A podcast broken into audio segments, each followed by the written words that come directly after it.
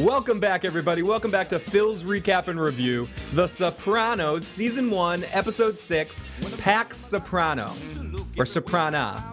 It's spelled a little different, but I always called it Pax Soprano. And I am back with my friend Matt, Big Daddy Matt, and we're here to talk about this Season one episode of The Sopranos. And we are back to full-fledged Sopranos this week. We have mostly, most of our cast all together for this episode. And I know we like to talk about this towards the end and as we go, Matt, and I come out here a lot and say this because I'm hyper in the moment, but this was my favorite episode we saw so far. I think, um, Matt, your um, microphone for some reason isn't working. But uh, but we got Matt with us, and uh, his audio is, he's having some problems. It happened when you plugged in your headphones. Perhaps you plugged your headphones into your microphone jack. I don't know. So anyways, we've... This episode, we deal a lot more with the Junior Soprano situation, and we get to see Junior really becoming boss and how that all develops itself. Matt, you with us? I don't know. Now you are. Now you're with all right. us. All right. Good, good, good, good. So, Matt, you must have really liked this episode because there was no A J. Was there zero A J in this? There is zero A J in this. However, now this comes with a caveat, though, that I, there was also almost no Christopher. There was two seconds of Christopher, two seconds of Pauly, two seconds of of uh, not a lot of pussy. Um, he did have the line of the night, though. I've eaten more queens than Lancelot. Yeah, and there's almost no uh, people that that was all within like a five minute. You know, thing at the very beginning of the episode. No Sil, like none of that in there. But oh. And we've got our good friends in the motherfucking chat. Sam and Ren are in there. Uh, yes, we can hear you, Matt. Awesome. It's good to have you guys. They just watched this episode of The Sopranos. Sam is I know, I just read that. That's great. Yeah, and especially with Sam, we're excited that anything we can do can get you to, to somewhat listen, want to listen to The Sopranos. I just realized I had part of a digital effect on my voice. I was thinking, what the hell is wrong with my voice? And I realized I had a little bit of this effect on it, so I heard this little weirdness. So we're not going to do that anymore, even though I know Matt suggested that on one point. I do a whole I do a whole podcast like this. Hi everybody, welcome back to Phil's Recap and Review. It's time, my balls finally dropped. I guess what I mean when I say this is one of my favorite episodes, Matt, is I feel like where the last episode was split perspective between Carmela and Tony, when it really comes down to it, what The Sopranos is about, even though we do have some really major side characters like Carmela and Christopher, and Christopher it's really about Tony, and it's about his mm-hmm. journey. And this episode is really back to that, and it's back to major Tony focus. I love his perspective of everything he's dealing with Junior and how he handles the whole situation. And also the, everything with him and Melfi, I wasn't expecting that this early because I forgot no. about it. It's so weird that you forget all this stuff because it's it was huge right away. I'm like, all right, this has to be more dreams. I, I kept thinking it was going to be another dream sequence when it happened. And uh, and Sam and Ren said they both liked Carmela in this episode. Okay, I, I think this is full-fledged Carmela. I do think I'm I have a I have a minor celebrity crush on Edie Falco on some level. I I'm. And that's part of why I hate her. It's the same thing with Sansa from Game of Thrones. I'm like, I hate you. I hate you. You're so... Oh, God. Because they have something on me a little bit. But Carmela was true Carmela, how she handled every situation. And I love how... I love her whole arc. I, I shit on her a lot. It's because she's such a believable character. But when we get into the heart and the meat here of everything that happened with Father Phil and her development of acceptance or... frustration, how she accepts it. It's a really interesting arc too, where she's okay with him having sex with sex with. Yeah, that was so weird. Yeah, isn't that weird, Matt? It's a form of masturbation for him. But this someone that can matches my intellect, that's on my level. Because anything I want to say about Carmela, she's a very intelligent person. And also, this was probably my favorite Livia we've gotten yet. Livia is, we talked about this a little bit in the weeks leading up to this, Matt. Livia's in a really good place in this episode for herself. Yeah. Being in that home has been really helpful to get her to be laser focused with her mafioserisms in this episode. She to- straight up sticks her hand up Junior's ass and turns him into a Muppet. And she does almost the same thing with uh, with Tony, or just how she just, you see Livia coming out, bring the cookie, the way she screams it and stuff. Yep. Oh, gosh. Here we go. Sam says she looked good and had some common sense in her, something I didn't see in the earlier episodes.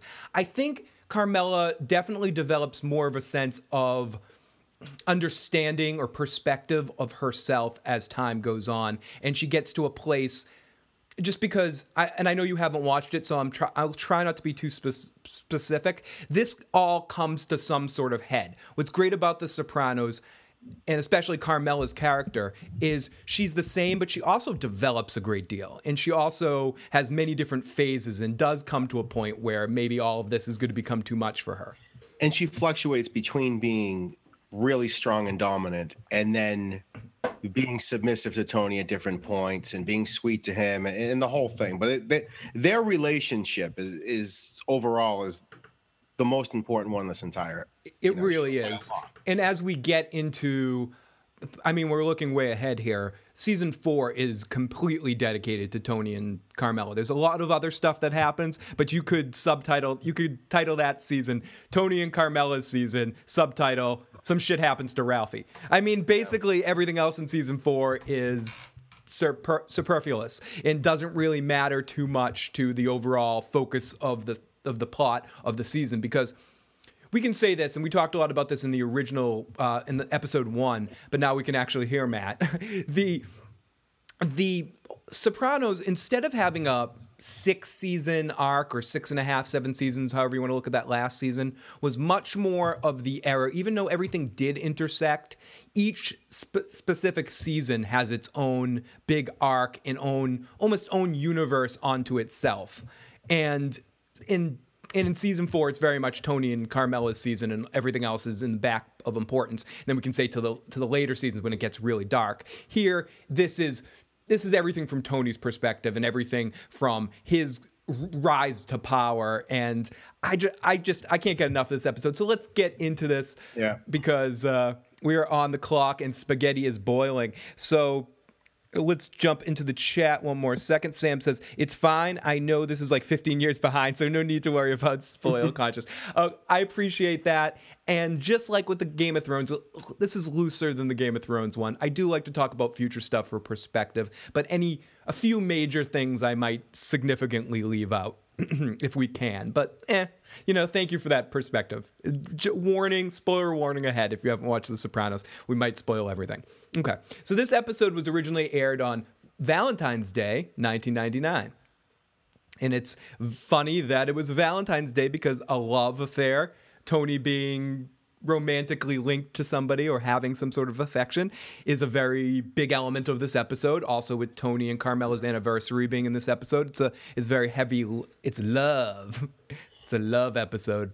But I yeah, Christopher's only in it for one second to tell Tony about the Hesh thing, right? Right. And I forget. I guess I never realized until we're watching it now and paying attention how many of these early episodes that happens in. I mean, we haven't had really good Pauly yet at any point. We haven't no, had really good no. Sil yet for more than like a minute or two at a We've time. All... Later, there's episodes dedicated to them or like huge chunks of episodes dedicated. And to some them. Could say the greatest Soprano episode of all time is dedicated to them. With has Where Tony's in the background for that Where episode. Tony's in the complete background in that whole entire episode dealing with bullshit with his Gumar, with his new Gumar. And the, and the Russians. Like and the, Ru- the, and the Russians. But really, it's that's that's kind of... Uh, that is a good scene, and I agree. You can't have a great Sopranos episode with no Tony. That would be near to impossible, unless his name is Kevin Finnery or something like that. But that's a, that's a different different topic altogether. I, I think with with uh, this episode, it it really does. It opens up at the beginning in, oh yeah, I forgot what I was going to say. I, I think really in the first season, they didn't know what was popular and they didn't know what to put out there. And they're probably uh, money things, too. In season two, The Sopranos was a full-fledged hit, and especially after college, and that's the episode that really, excuse me, catapulted it into more of a stratosphere of being a popular H B O series. So H B O in season two gave the show a lot more money that could pay for guest actors. Yeah. And I also wanted to point out that you're right, not a lot of Pauly at all in this first season, only in that episode with Pussy in the in the coffee house. But Pussy is, they make sure Pussy's, ele- Pussy's relevant. They make sure Pussy shows up and has a couple one-liners in almost every episode. And in this episode, I know it's only for a second, but he he does get the line of the and episode. They're all there at the same time, though. The, the episode, I mean, all those lines are, they're at one table in the very beginning, and that's it. Mm-hmm. The convo about him straight up professing his love to Melfi and him trying to get it with the prostitute was awkwardly funny. And that he's trying to convince his Gumar that to try to dress like Melfi. It's, it's really this. It's so awkward. It really is awkward. Okay, so our first episode in the first episode in the scene, the first scene in the episode is. We get back to Kevin McAllister's father, Detective Kevin McAllister's father from Home Alone, and he's chilling in a y- lumber yard with a newspaper. And it's fair to say that he's always presented in a very similar fashion in that in this kind of place. Tony's always meeting him at a at a lumber yard, at a construction site, something like that. So they end up going for a walk, and it's just basically Tony getting more intel or getting the final form of intel on Melfi that he hired her for. It's the continuation of what we saw two episodes ago, because the last episode was standalone, so we kind of needed that continuation. And yeah, she does girly stuff, dry cleaning, food shopping. She goes to the fancy schmancy Italian deli. What the fuck? Yeah, he, he tells Tony essentially everything that could get Tony more turned on. Like, she goes to the really nice Italian place and gets the finest Italian stuff. So she's super Italian, but also super high class at the same time. Yeah, exactly. He can't understand. Tony's just, well, if Tony could get hard, he would be getting hard at that moment thinking about that. But. Oh, my goodness. So, uh, and I like the scene that Pussy was in because I missed him last time. I, I always miss Pussy when it's not around. But, but but seriously, Pussy is, we talk about this, we talk we'll talk about this a lot, especially as time goes on with Pussy. He is such an important part, and we said this before, of this first season. It's easy to neglect the fact that it's a small thing, but nineteen ninety-nine, saying pussy in public so easily about a character just was was made it funny when radio stations would be like, watch The Sopranos last night. Can you believe what's happening with the pussy? Or the little pussy, big pussy? There's so much pussy on this show. It became one of the building blocks of building that Sopranos aura about it, th- that Sopranos thing that that made it such a popular show. And uh, it's it's just, it's we can easily glaze over that, but Pussy was such an important part. My pussy, your pussy, big pussy.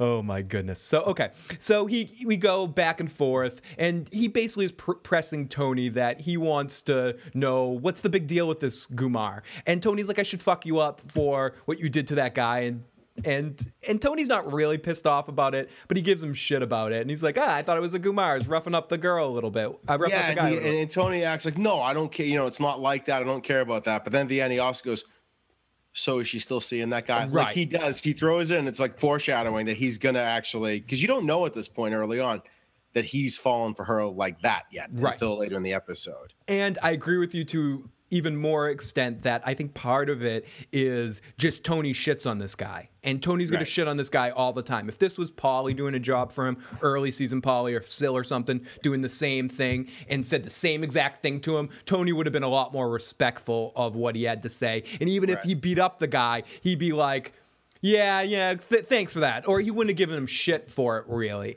It, it, it's ultimately because this guy is such a shit bum that he wants to make this guy feel like a shit bum as much as he possibly can. Yeah, and then tells him to go buy himself an iron. Yeah, go buy yourself an iron. Okay, so our next scene, I guess there's nothing much else, much, much else to say in that scene. Uh, it's just a funny, I actually liked Kevin McAllister's father from Home Alone a little bit better in this yeah. episode because he was funny. They played him a little bit funnier, played to the actor's strengths. Lines like, yeah, the guy just pissed himself. He, he doesn't like those kind of guys. She like right. little things like that, that, as you were mentioning a second ago, Matt, really litter Tony's mind, sprinkle Tony's mind with the thought that he has a chance with her. Right, right, right. And again, we don't know this at this point, that he really is that into her at this, you know. No, and that's one of the things that, the, again, that The Sopranos does so well, that you never know when it's going to pull something like that, when it introduces stuff that seems useless at the time, but ends up coming back to be extremely important. Bullshit. What was that? What'd you say? What'd you say, Tony? You fucking asshole. Bullshit. I'm sad. Yeah, you are. Sorry, Tony. You're fucking sad. Okay, so we continue. The next episode, next part of the episode is Milf is the Melfi scene, and Melfi is beco- is in. She's extremely important in episodes. She was only in a brief point of college, which is part another reason why college feels like a different kind of Sopranos episode, and the because Melfi, her a scene with her and Tony, it's a, so it's so essential to every episode of The Sopranos. It's the Greek chorus of The Sopranos. It echoes what's going on in the episode. It takes everything, all the themes that they introduce. And at some points, especially when we get into season two and season three, it really pushes the narrative as well, where we get things he say he says in therapy as episode titles or episode focuses and such and things like that. Ren says Tony has a definite separation between his Gumar and his wife. Carmela accepts this, but she knows that Melfi is made from the same cloth. She is one hundred percent Ren, and and if anything, Melfi is a better is a more better version of her, almost, you know, like an upgrade, because she is educated. She is stuff that Tony finds, you know, that he can't get in his Gumars. Exactly. Exactly. Whatever happened to Gary Cooper? so, so, anyways, let's continue. Uh, this scene is a really awesome scene between Melfi uh, and Tony. She comes through the double doors. I love all their scenes in this episode. Ready, Tony wrestles a paper bag, sets a coffee cup in front of her. Melfi taps her hand on her knees uncomfortably and then asks, "So, how was your college trip?" Do you think Tony's really crossing the line? And this is one of those things that kind of bothers me about therapy, because I've gone to therapy. Little things like this. Oh, you want a piece of gum? I cannot accept a gift from you. Like, what the f- like at one point, like, I understand who Tony is and what Tony's well, that's do- the thing is this isn't you this isn't me this okay. is Tony Soprano. That's a good question for you, Matt. If you or I are going to Melfi, is she getting upset that we're bringing her coffee? Yeah, I think so. I still think she's she's getting, because it's against protocol, and it's yeah. ju- it's it's just one of those things that kind of bothers me. Could yeah, but try being her though. At the same time, how many creepy guys have probably Fair latched onto her over the years? Fair enough. You know, and it started with a coffee, and then they're fixing her car, and then they're, you know, they're beating the boyfriend up and. Now, my question for you, Matt, is as as a te- as a teacher, you couldn't a student couldn't bring you an apple now, could they? Like the oh, apple, sure they do. The kids get kids around Christmas time. They bring in stuff. Oh, do they bring you gifts? Okay, so you can still give your teachers sometimes. Gifts. I've gotten I, I've gotten gifts over this. It's in Lynn, so they don't have a lot of money, but no, we get gifts. Like today, uh, the P D, you know the P D. Yeah, he got like a whole box full of pastries. From I remember when we were kids, like our crossing guard back at uh, back at our elementary school. Matt and I went to elementary school together. We, we would get like her a gift. We we would uh, we would. I never did that. We, we would sure. get her like a, a box of chocolates or something like that. Yeah. And it's it's fair to say that Tony just comes from that old school philosophy. As someone you work with, yeah, you're getting coffee. You get coffee for yeah. them too, and Carmela does too. And someone just to connect to something later in the series. It's someone something that a teacher actually calls Carmela on. That's manipulation. It's manipulation yeah. without even knowing it. And Carmela's like, that's just what you do for people you care about. And that's her response to it. And I think that's... Well, Tony, and why would Tony know the protocol for that sort of relationship with a therapist? He'd have no idea. No one in his world has that idea. You yeah. know, no one no one else he knows does, goes to therapy. Exactly. Oh, and I forgot to mention, as we were earlier, if anyone is checking out this podcast at any time, you can always join our live chat. We've got a couple of good people in the chat right now talking back and forth and sharing their thoughts and questions about this episode. You can also always email me at I got issues man at gmail dot com, or you can use the call, voicemail, text line at seven eight one, nine nine zero, eight five zero nine. And also, we you'll know when you hear this what the next episode. We'll answer questions about any Sopranos episode. So if you ever have a Sopranos question or comment you want to leave a message for, feel free to do it at any time you listen or watch this episode. Sorry, I forgot to set that stuff at the beginning. And uh, Sam says she also brought bought or families bought stuff for the crossing guard. Okay, so so she changed the subject. How's college trip? And Tony joking jokingly says my life's like an episode of Provolone or something like that. I assume that that show is a Uh, just a, I, without even having to explain what kind of show it is, you know what kind of show it is. I guess he's like a Family Matters, a cheesy sitcom yeah. where everything goes wrong or something that's about Italian people. So uh, everyone loves Raymond or something like some show. It's like an episode of Provolone. So what's going on? He fiddles with his coffee, explains they have a fight, that she's jealous of you because you told her why why uh, you told her you were female. It's it's this back and forth that eventually ends up being that Carmela or that she asked Tony or Tony is always going down the same paths, that he only can take advice, that he can only really interact with other Italian people. Yeah, and he but she says to him, you know, he he says, "Oh, you blew it. You called up and told her, you know, I wouldn't have gotten in trouble except you called up and you kind of blew it." And she says to him, "Why didn't you tell him it was a woman?" And then she goes into the whole, you know, that the people, how does she phrase it? Like about uh, he talks about Carmela and his mother and how it's all these strong women. Yeah, it's all these strong. What do all these strong women have in common? Yeah. Uh, and uh, and why'd you pick me? Why an Italian? Two uh, right. two Jewish guys and a paisan, so I picked myself the paisan. It's. Uh, I feel exhausted just talking about it. Yeah, you do, Tony. I'm sorry, but uh, Mil- so Melfi changed her tactics again. What's the one thing your mother, your wife, and the daughter all have in common? And Tony has an amazing line. I wish I had a sound clip of that. They all break my balls. Just such a perfect line that that I think every man can relate to. Tony cracks in. Melfi has a chuckle. Or all people that all people in a uh, in a relationship with anybody. Just to be clear, uh, you get they all break. Anyone that's close, family breaks your balls. It just happens to be because we'll say with Tony's family, A J definitely gets to be the worst one eventually, and the one that he has the biggest problems with. So. Oh my god! Oh my god! Like I'm really enjoying these first episodes. Oh, I'm sorry about that. So yeah, you're really enjoying these first episodes because he's not around, right? Yeah, and the one episode he was in a lot, like the acting was so atrocious. They probably said, "Hey kid, why don't you take a couple episodes off?" After the whole one where he like. We find out that Tony's in the mafia. Yeah, I, I, I don't want to disappoint you, but uh, from looking a little bit ahead, I think next next week might be a little different. We might be back to A J right. A J Central here. Okay, so so let's continue. What's the one thing? Okay, so they're all Italian. So what's what's what? Why Italian?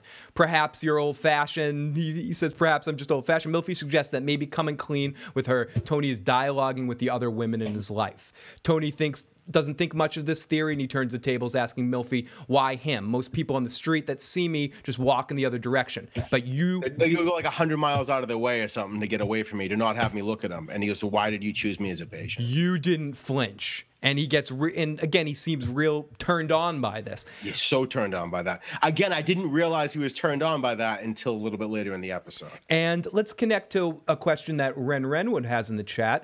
The more interesting question is... What is why Melfi consented to having Tony as a patient. I think because he is dangerous and Melfi likes that. I agree with you one hundred percent, and it's something that's it's almost a throwaway line in the later half of the series because, spoiler alert, this isn't the last we see of Tony trying to get Melfi. There's something, other things happen later, and there's another kind of interaction that the two of them have that's similar later in the series. And she gets more raw later in the series because she knows him more. And she explains at the beginning she was attracted to him. So some part of her, I think, is is correct that at this very beginning point, she is kind of turned on by the danger of Tony. And we live in this alternate world where Tony's very attractive to all women, especially... Well, the, not only that, but it's also attractive from the standpoint of being a therapist, a psychiatrist, to have... Let's say she's not physically attracted to Tony. That's still like a cool thing to be the therapist. Like, oh, I get to be the therapist for a mafia. Like, you know, if it was Junior, she would have been turned on by the idea of being a therapist right. to a mafia kingpin, I think. Like, I agree. I agree. Regardless of if she finds Tony physically attractive, which again is something we've talked about, how the hell all these women end up banging Tony is out of our minds, but whatever. Really, I would think after her, she throws himself at her, he would just give up after that. And yeah, I saw Yeah, her. That shocked me. Yeah. yeah. And he doesn't give up easily. And and she doesn't give up easily either, as we get into. And she has to have the fear. What if she cuts Tony off at that mm-hmm. point? Well, you know. Yep. She doesn't understand that she's almost untouchable, untouchable to him at a certain extent. To a certain extent, eventually, I, I do think it's really effective that the show adds this in the second season, and I think it's in the second season. I'm pretty sure we don't get it before then. The, the her therapy scenes. When we get into right. her and Elliot. Elliot. Yeah, Elliot. He is awesome. And his reaction to everything she says, and you get a lot more, Sam, that's something... Her reaction to him is amazing, too. Yeah, it's, it, they're some of the best scenes in every episode when her and Elliot are interacting. And it's something for Sam that you can look forward to to get to know Melfi more, because they do explore her family, her perspective, where her mind's coming from in a lot of different kinds of situations without spoiling what actually happens. So, so there is a lot more her to explore. So let's continue. So we get into the poker game. My Girl's playing in the background. I uh, hate that song. Or, Great or, mu- music in this whole episode, though. It was really a big part of the show, of, of like every scene. Mm-hmm. So this is, we can just kind of quickly talk about this scene and yada yada this a little bit. It is a scene where Mikey shows up at a poker game, a poker game that some person that works within the family is hosting a poker game, and instead of paying to Tony, to Junior, to anybody, paying out to that game protection money, which they're supposed to if you work under you with certain players, as we learn a lot more about this later on too, there's a certain percentage that needs to be kicked up. No one's kicking up to this game to anybody. To Jimmy Altieri, Altieri, that's the main guy that this got the main his cat his, this guy's particular captain. To nobody. And Mikey, as Tony mentions later in the episode, they kind of Junior has one here. This is Junior's doing the same thing. We get the big line: Junior Soprano's the new boss, and he ain't respecting old arrangements. So then, right to the next scene. We see Junior at the tailor, and he's standing around. And this is a pretty sick scene because it's such a great Junior scene. It really, it really is. It's ju- essentially Junior in a nut. Ju- I'm Junior. I'm in a nutshell. To steal a Austin Powers joke. Uh, to steal a Mike Myers joke. But it really is Junior in a nutshell. He has a huge heart, and he really cares cares about people. But he's very narrow-minded and doesn't look at the big picture. Right. At all. At all. And that's probably why he got passed over and why Johnny was ahead of him, why every why why uh why Richie why not I did it again. Why uh, Jackie was Jackie. ahead of ahead of him. It's there's so many people, so many reasons that you see why Junior ends up being cast over because he is very reactive. And My, here's and here, this is like an old school scene. It's Junior, he's in, he's getting a suit made for him. By a tailor that he's obviously known mm-hmm. for most of his adult life. I, I can't you know, like say an old Italian tailor. He's probably known forever. And I can't say enough because he's. This is probably the best Mikey episode too. Mikey's great in that scene at the poker table. I just before we go over there, he's really threatening and funny in that scene. And him in this scene with Junior, this eventually becomes Bobby, but and that's a hilarious on a different level. But Mikey and Junior also have a really fun chemistry. And that Junior's just like, shut up when he's like, oh, that was your kid that got and he was slammed. And they do a great job of making you hate Mikey at all times, though. Yeah, they really do. They really do. Whereas the opposite with Bobby, you you they go out of their way to make you love Bobby. Right. And I can't wait till we get to that Bobby and Junior Curb Your Enthusiasm scene. That's one of my favorite moments in the entire series. Okay, so we get Junior's basically getting a new suit, and we find out from this tailor that his grandson OD'd on some drugs or was high on some designer drugs and jumped off the falls, the same falls that we see Pussy and Hesh bring somebody out in episode one, I think it is, or episode two. Who the hell did they bring out there? I forget who it is. It's uh, it, it wasn't important, but I remember us dwelling on the fact that why it was the guy with the broken leg that Ju- that Tony had run over at the very beginning of the episode. Yes, remember when he brings him out there, and you're gonna either do this thing for us or uh, right the racket with with the insurance company. Yeah, yeah, yeah. Yes, yes, it was. Okay, so so and Ju- this is one of the best Junior lines when he's up there too. He's talking to the guy, and he's. He, the guy, the guy working on it, before we get into his grandson, is asking him why he's getting the suit. He goes, oh, uh, the guys are having a little thing for me, okay? Like, they're having a party. They're having a time for me, I think is what he said. They're having a time for me. And I forget the exact way he phrases it, but he says, these kids, they want to be buried in their tracksuits, I think is what he says. Yes. You know? So he's like an old school guy. He's having the night for him, and he's going to get the finest suit he can possibly get at the time. You know, a tailored-made, old-school Italian suit. Yes, and thank you, McDicker. McDicker, welcome, my boy Mikey, the insurance guy. Welcome, my friend. Oh my goodness. And and Mikey is always in a tracksuit, like in this in the mm. show. Mm-hmm. So yeah. He's making fun of Mikey when he says that. So. Oh, good play. I didn't see it that way. Good one. So his son, and every anytime I hear the name Ralphie on The Sopranos, I don't care if it's Ralphie or not, I get a little excited. Not want to get too into Ralphie because Sam hasn't experienced it yet, so it's uh, you need to experience the Ralphie yourself, played by Joey Pants, who shows up, I believe, in season three. But we're way far away from that. But but the name Ralphie, it's it's his oldest son, Ralphie. There, he lost a grandson, and ultimately... The kid that used to run around breaking balls, the tailor weeps, Dominic, my namesake. Junior turns back to Mikey and asks him if he knew about this. Mikey at first is like, no. Junior says, well, what do I say about this poison? Gets in the, the ah, no, drugs, drugs are bad. And it the funniest part of this is is ultimate Mikey, a born diplomat. Mikey's like, is oh, he's fourteen years old and he used those designer rugs. His head was bashed against the rock for days. And yeah, he's oh that kid. No, the, the old guy says it wasn't a, it wasn't an overdose. Um, he had these designer drugs, and Mikey's like, oh yeah, the kid jumped off the cliff. His head just kept is he spiraling yeah, down. I read about that. Bouncing off the rocks. Suddenly, Mikey starts caring about it, and yeah. he he's he's. in the conversation all of a sudden, oh, yeah, he was slipping down. That was awful. Just like earlier when we see him talking to Jackie. And and uh, Junior kind of s- waves him off. The old guy's sitting there, like, staring at him, the, the tailor, as he's talking about his grandson's head bashing off the rocks fifty times. And Junior gives him the look, like, what the hell's the matter with you? And he says, uh, this piece of shit gets to walk the streets and sell more of that stuff to young kids. Junior says that, gets that furious Junior look in his face and goes, oh, really? What's that motherless fuck's name? Such a great line. Such a great Junior line. That's what I would say at the beginning, Matt. This is ju- we get the most Junior. This scene, we're gonna get to it in the uh, oh, it's right this next scene. So we cut. You can feel that he knows he suddenly has this power. He's loving it. You yep. know, he's like, what's the motherless fuck's name? Like, he can do whatever he wants now. Yeah, it's like if you win money on a scratch ticket or something like yeah. that, and you and you suddenly go, oh my goodness, this means I can go buy the three hundred dollars bottle of, of scotch because I just made enough money. Mwah, right. ha, ha, ha. You know, it just makes you feel very happy. So, okay, let's get to, it might honestly might be my favorite episode, favorite scene of the episode, Livia and Junior. And Livia's gazing fondly at Junior, who's slipping from a china cup and saying, even the coffee's old in here. Livia shrugs it out. Eventually, well, you can't complain. Eventually, they find you with a broken hip. It's this stuff's like stand-up comedy between the two of them. It's just really funny stuff.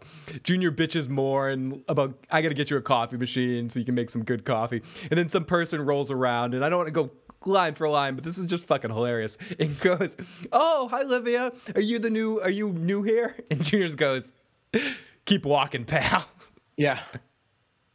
And well, you already see that Livia's already starting to fit in a little bit of the place because the guy's talking to her and notices her, and she interacts with him and knows him, where she was miserable when she first got there. Yep. And uh, to go back to our last scene, McDicker says, yeah, he, po- he couldn't possibly have given more details about the death. Seems less concerned. Classic Mikey. And oh, my God, Ren, that's funny. And he probably needs a closed casket. Uh, Sam says, I love Livia in this episode, especially when she said the Junior becomes her puppet and she basically tells him how to run his family. And that the activity lady knows her. Yeah, the activity la- lady is hunting her down because she knows if she actually finds Livia, Livia's going to have a good time. But this, the way she manipulates Junior here is next level awesome. And Junior is, and this is where Junior is not, we talk about this a lot, Junior is pig-headed and laser-focused at sometimes, but he's not ignorant to what Livia is doing. He knows no. Livia is manipulating him. He's just thinking, well, she did this for Johnny, so I need I need that too, as he's wearing Johnny's cologne and stuff too. Yep. Plus, she's also, she's old school. Like, he doesn't have, you just saw it the last episode, he can't relate to these kids and their drugs and anything else. And she's, you know, I can't think of someone else that she he interacts with that's, like, directly tied to the old school and under, understands his way of thinking. No, we see it a couple of times throughout the series, like when we see Bobby's dad or we right. see or we see a couple of other characters that show up and and. And uh, Feech LaMotta, uh, that who the actor. And, the, and then remember that other guy that was supposed to bring him later on to the doctors, but kept forgetting. Yeah, like, that they're guy. They're getting senile at this point. Yeah, that guy. I forget his name. Oh, you, the guy that takes over for Bobby when Bobby gets more responsibilities. Uh, Sam says, "Wait, this may be a stupid question, but what actual relationship does he have to Livia, like family-wise? Uh, sister-in-law. He, she was, she was married to his Tony. Tony's father is." was Junior's brother. Was Junior's younger brother and was and was above him in the pecking order, got more responsibilities, was actually a boss or a head of ran his own crew, where Junior was always his kind of second in command. Right. And then Junior probably took over his father's crew. I mean, his brother's crew would be my guess. Exactly. Right? When John prob- when Johnny probably took over more boss responsibilities before he died. or something like that, or more, or being. Well, because he was never a boss. Tony says that early on. You know, like he ran his own crew, but he was never like the top guy. So, so that makes sense that a lot of Johnny's old crew is probably those guys that are Junior's crew that will see a little that we see when Tony goes to see Junior in in the coffee house and all those kind of older dudes that are hanging right. around, that are all yes men, that are Johnny's and Junior's yes men. So okay, so Livia basically. It's just a funny scene between the two of them, and she tells him he smells like a French whore because he's wearing the the uh, the cologne that Johnny wore, and just shows how he's trying to get in Johnny's pant, pants, so to speak, with everything. Talking to Livia, but Livia's probably nicer to Junior than she ever was to Johnny, to be to be quite honest. So ultimately, this all leads to him leaving and or her making a suggestion: "Don't let anyone get over on you." And he goes, "No one will get over on me. No one got over Johnny too." And then she just changed the subject quickly, and this is a Livia move. Well, how's your Jewish friend? It's it's just this weird transition that she likes to do in this manipulation transition. She does it later to Artie Bucco, too, a similar kind of thing. And she just says it, and Tony's like, or Junior goes, Hesh? Uh, I don't know. What are you saying about Hesh? Are you, are you say, he's not my friend. He's Tony's friend. And she goes, yep, my husband loved that guy, and Tony thinks every word he says is great. Livia's so good because she doesn't actually ever say it. She just, and I didn't even get that the first time I was watching it. I didn't get what she was inferring, but Junior does. And Junior immediately goes, are you saying I need to tax Hesh? And he finds it amusing because he looks at it as what it is. You're just fucking with Tony. You really want to clunk his cojones here because of him putting you into this place. You, You're you're and she he, you know what's going on. You're you're a pretty smart woman. And she goes, no, I'm a uh, blathering idiot. And he goes, yeah, and I'm paying shortstop for the Mets. Right. And, and she, but she also probably thought for years that her own husband got screwed over because he never paid. Yeah, because he had some arrangement with Hesh. Because Heshy is a good businessman and is a good way of, as we see towards the end of the episode, he obviously lays in on that guilt to Tony and probably did the same thing with Tony's father about, about you don't don't fuck with my money here. Come on. Right, and, he, and she also says, whoever heard of a Jew riding horses? Like yeah, they're having the conversation. Okay, so then we get to Tony's Gumar ar- arena as we get a funny line with "Watch the balls," and uh, we can kind of yada yada this scene a little bit. There's a couple of funny lines where where he's saying "You communist fuck," like when they get into a fight. There's class a couple of classic Tony lines, but I mean, there's not too much to this scene actually. You know? Shut up, Yana. Let me talk. Okay, okay. I'm sorry, Tony. It, basically Tony can't get it up is is basically what the scene is about. She she comes in, jumps on him to be like, okay, let's get it on, and he can't do it, and he kind of plays it off in that way where he gets pissed off about something he's not really angry about because his equipment doesn't work, and she calls him out on it, which starts a fight. And I mean, that's anything else you want to say about that scene? There's a fun like no, he says he says why can't we talk? Like, but that Tony doesn't want to talk. He doesn't want to talk. He doesn't. No. He doesn't give two shits. I think that whole scene can be summed up with the line, with the the, the end line where it is, uh, you you burned me, you Russian bastard. No, it's, uh, where's the that's line? The next, that's the other scene. That's the scene when she dresses up. Oh, yeah. Or to, I think it's the same scene in this episode. I think it's I think it's only one scene. I'll, not, I'll knock you out, you communist cunt. And the, to sum up that whole, whole, whole scene, because he asks her to dress up. You're right, Matt. Matt, that's the scene that's where... later. Is it later? Yeah, that's a separate episode because this is this is before he's had the dreams at this oh, point. Okay. You're right, Matt. You're absolutely right. So but the funniest part or the element of this scene is you, you're talking to me, you're treating me like some dildo. No, if you were a dildo, we wouldn't be fighting. It's amazing. Yeah, it's a really great line. And then he throws money at her and she says, I'm not a prostitute, whatever, and leaves. Okay. So we, we're at Satriale's and there, we see that it's actually Satriale's. We know it is because it's in... Because you see, it's a Christopher. He's in where she's actually cutting meat inside the, the deli, right? Yeah, he is. We cut over to Christopher. Uh, S- Sam says, wait, this. Uh, okay, thanks. The Jewish guilt is a powerful thing. Believe me, I know. Believe me and believe Matt. We know.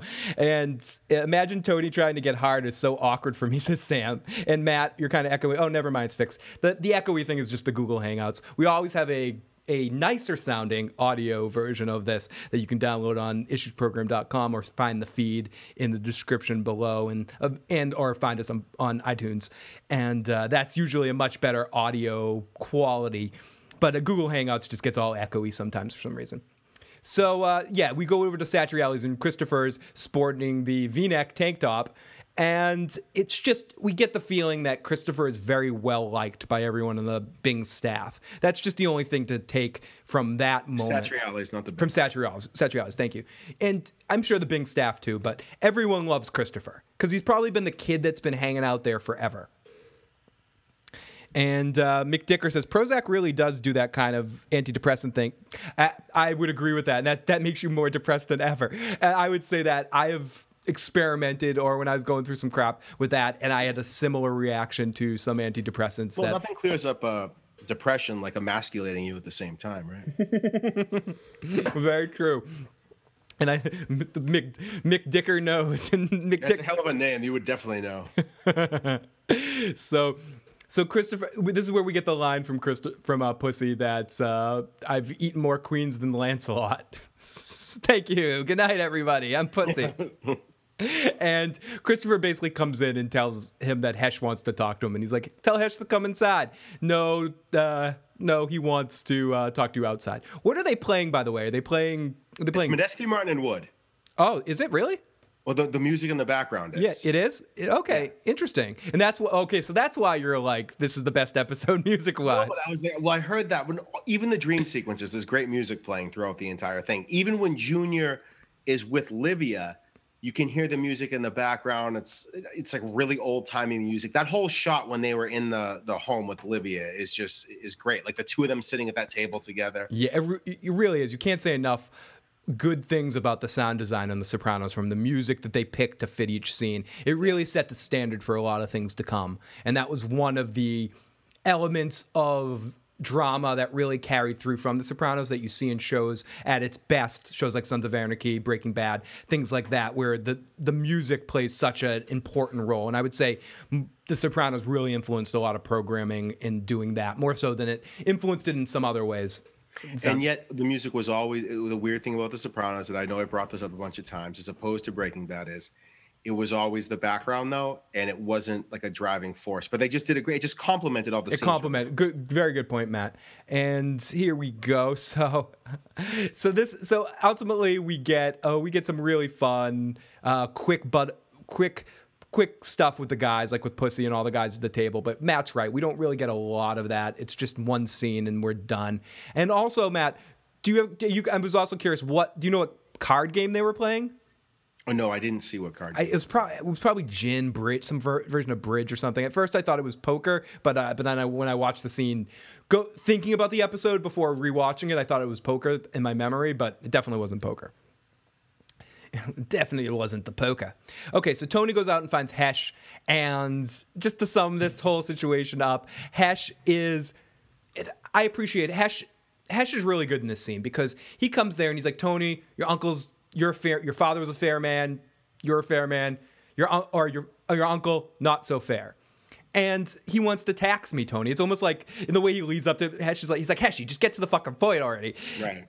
And Hesh is basically ultimately, this is serious. This is really, which Junior tells Tony to do later on in the episode. It's funny. It's Octavius, you know what I mean? Like they're all they're all long-winded and won't get to the fucking point. Yeah, just get to the fucking point already. And Hesh is he's taxing me, Tony.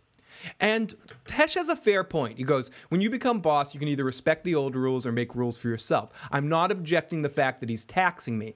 That you got you Sopranos didn't tax me for so long, because and I thank you for that, but I fully accept that I will get a tax. It's just the amount.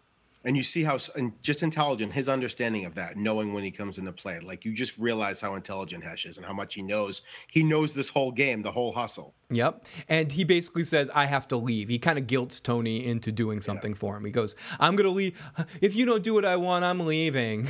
And Tony's like, you're not leaving. You won't get away from this action. I remember, it's, and this comes back later, I have six gold. I think it's six gold records. Is that six what he said? Six gold records. Yeah. Six gold records. You, you, Heshy, you you didn't write six gold records. You had some you had some uh, poor poor schmuck working for you that wrote six gold records, and you yeah, four black six black kids. He says wrote yeah, records. Six black kids wrote those records, and you put yourself a co-writing credit on it. Yeah, it's it's a kind of funny scene. It does come back later to uh, just it, and does it come back later this season or is it next season? I think it's this season actually.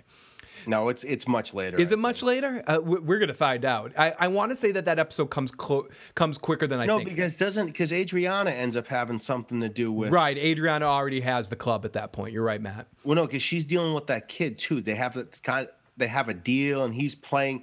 Remember, she's playing her band for that oh, for God. the kid that goes after. I Hesh. Can't wait to get to that stuff. Whatever. Sorry. I think no. I'm I think I'm confusing it with D Girl, but yeah. All right. Okay, so uh, so oh no, McDicker says no. It's this season. Okay, so really, we, no, maybe we have that to look, we have that to look forward to. That but, also means more Adriana. That's not a bad thing. That's never a bad.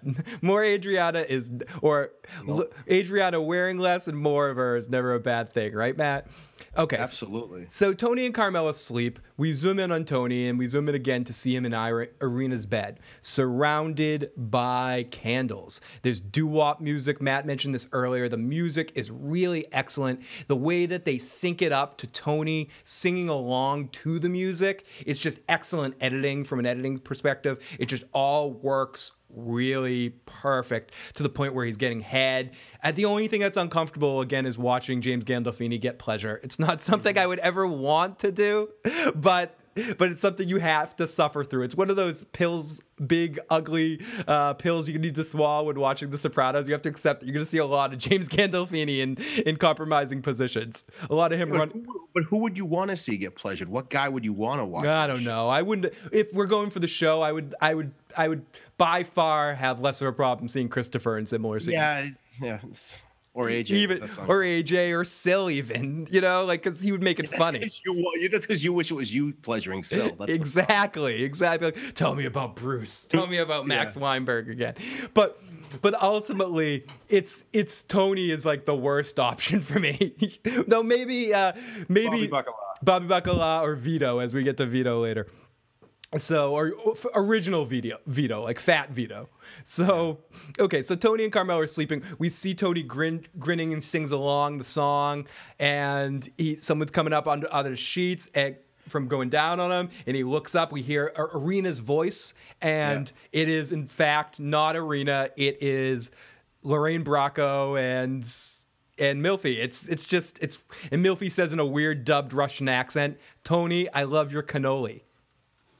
He wakes up to hearing Carmela say, "Are you okay?" Or is this when she says, "You want sex"? No, that's later. That's later. Okay. He sa- He wakes up. Dream. That's the second dream. He says, "Are you okay?" And he tells her to go back to sleep. And are you sure you're all right? And she asks again. And Sam says, "Haha, there's not much of a choice for guys on this show." No. I'll keep my eye candy to Game of Thrones. Yeah, there's there for males, I guess, and we're gonna get into it later. As someone pointed out, doesn't Furio look like Data in a co- in the comment section? I think he does. Now that you say that, I think so. He does. But with I short, like, with with long hair. I guess Furio and Christopher, and then we eventually eventually get Vinny from uh, or what is his, I forget what his character's name is on the show, but Vinny no, but from he's, he's Vinny from Doogie Howser. Vinny from Doogie Howser, that are all kind of good looking guys, I guess. Ooh, and the kid, the kid. From A Bronx Tale that's yeah, now in jail. C, or it is C from A Bronx Tale eventually comes in the show. And some could say Jackie uh, Jackie Junior is a, an attractive man, too. But we don't watch this show to fantasize about the men. So. No, no, no. But none of these people are, guy or girl, regardless of what we think about Adriana or or Meadow in later seasons, no one's really attractive or beautiful in this show. No, it's, the Bing girls, but they're just... Yeah, they're not really characters. Yeah, they're not characters, and they're not really real girls. I mean, those aren't real. What we're seeing on no, the big none girl. Of it is actually real. You're right. No, those are C G boobs. I think they just have big green. They're not even implants. They just they just they all have like green screen boobs on, and they they George Lucas the boobs and all the Bada Bing girls. Oh gosh, Alley Boy is good looking, and uh, yeah, there, there's a couple people here and there in the show, and and I would say for girls are are. Best looking comes later in D Girl. She's probably the most attractive girl for me that was on the show. And I know you're an Adriana person, but I was Team Christopher uh, with the uh, the D Girl episode. I, I'm a fan of that actress from an attractive standpoint. So um, the double posting is just on your perspective, McDicker. For some reason, it does that sometimes, but we're not actually seeing double. We're not seeing double McDicker. I've always wanted to say that, and I never knew. We, we're not seeing double McDicker. Right, that's like a line from, like, Spaceballs. Yeah, it would totally be a line from Spaceballs or something. So, okay, so Carmela says you're okay. So we go back to the Manhattan skyline, and we see a mandolin player in a bar. A guy in a tan blazer asks Tony, asks Tony, so what do you want New York to do? Tony fiddles his little ring, and we finally meet our Johnny Sack. And basically it's Tony spelling out what he wants Johnny Sack to do. He wants Johnny Sack to act like Hesh came to him to mediate and to basically do his agenda and say it was coming from him. And Johnny Sack is our basic New York representative for most of the season. We meet. And up. I love how they introduced it. Just by, the only way you know that is he just goes, "What do you want New York to do?" And that's it. And like right there, you know who Johnny Sack is. You know. Right. Ab- absolutely. And you also, the way he says, "Oh, you are still running things." You also yeah. get a little bit more of understanding. He's probably a little conniving. Probably just always trying to get ahead in the situation.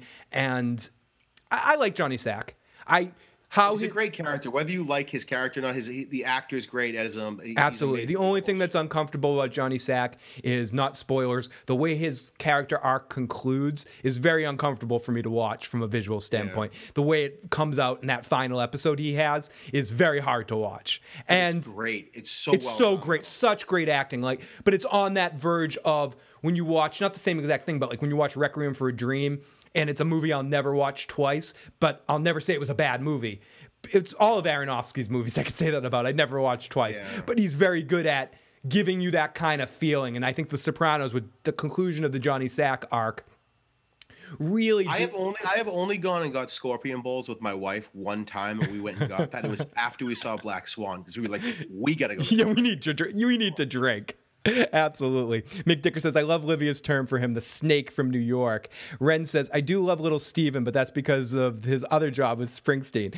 A- absolutely. Sil's not a great actor. The fact that they brought, he's a good character. And I think the reason why he got brought onto the show and was originally going to read for Tony when David Chase's first perspective for this was because David Chase thought about it probably more comedic, more like Lily, Lilyhammer's actually actually ended up being, where it's just he's Sil all the time. Well, why the hell would he go pick someone who's never acted before? That he's, always blows my mind. Like, why did they think of that? But he's actually great as Sil. He's like, right. he's the perfect. He's the perfect Sil. He would have been a horrible Tony. Oh, yeah. He would have been a horrible Tony. But but I love, I actually, he's my favorite part of the uh, of Springsteen's band. I just love him. He just has some, so much style. He's just a, he's just a great guy. I remember before I even knew who he was, I I pointed that guy in the band. I'm like, I like that guy. He's really cool. And if you know his story, he always shows up and leaves at his own request. He's never actually, he like never actually quit the band. He's just like, I'm sick of this for a while, and he leaves. And then he just shows back up. And he says, Bruce never really says anything to me. I just show up. I come back. I heard there's a really cool interview with him on the Howard Stern show, if you haven't heard it, where you get to know a lot more about him as an actor and how the whole situation happened, and it's uh, and as a performer. He's a very interesting, quirky dude that's very Sil-like in real life.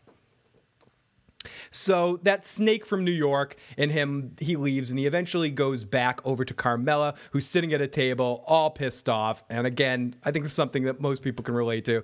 So Carmela's just sitting there really pissed off, and Tony's like, oh, how's the veal? And she's like, like rubber. And he goes over and eats it. Mm, tastes good to me.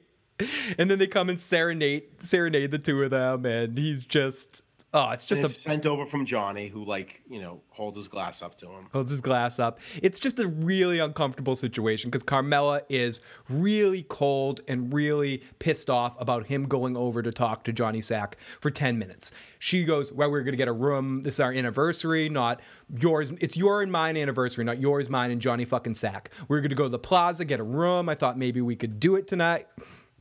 Okay, Tony, forget about it. And...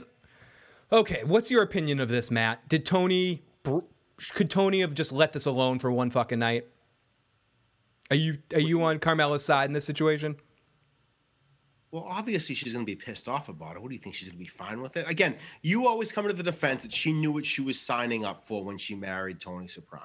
But I think, I think, yes, and I think Tony walking over and talking to a friend for ten minutes isn't a, isn't a reason. On your anniversary, you're going to leave your wife it's sitting just at a for table ten by minutes. It's for ten minutes. Ten minutes. He's by trying yourself in the middle of the meal when she's got the fucking veal in front of her. You ah, leave for ten minutes. That's if you're ridiculous. in the if you're in the military, and if we're going to accept that the mafia is some form, the way Tony looks at it as a perspective, and you get a call and you get you have to run away from whatever situation you're at, even your family, to go fulfill whatever when they call you on the phone, when they call you well, into and the thing was and the thing was the same with the call.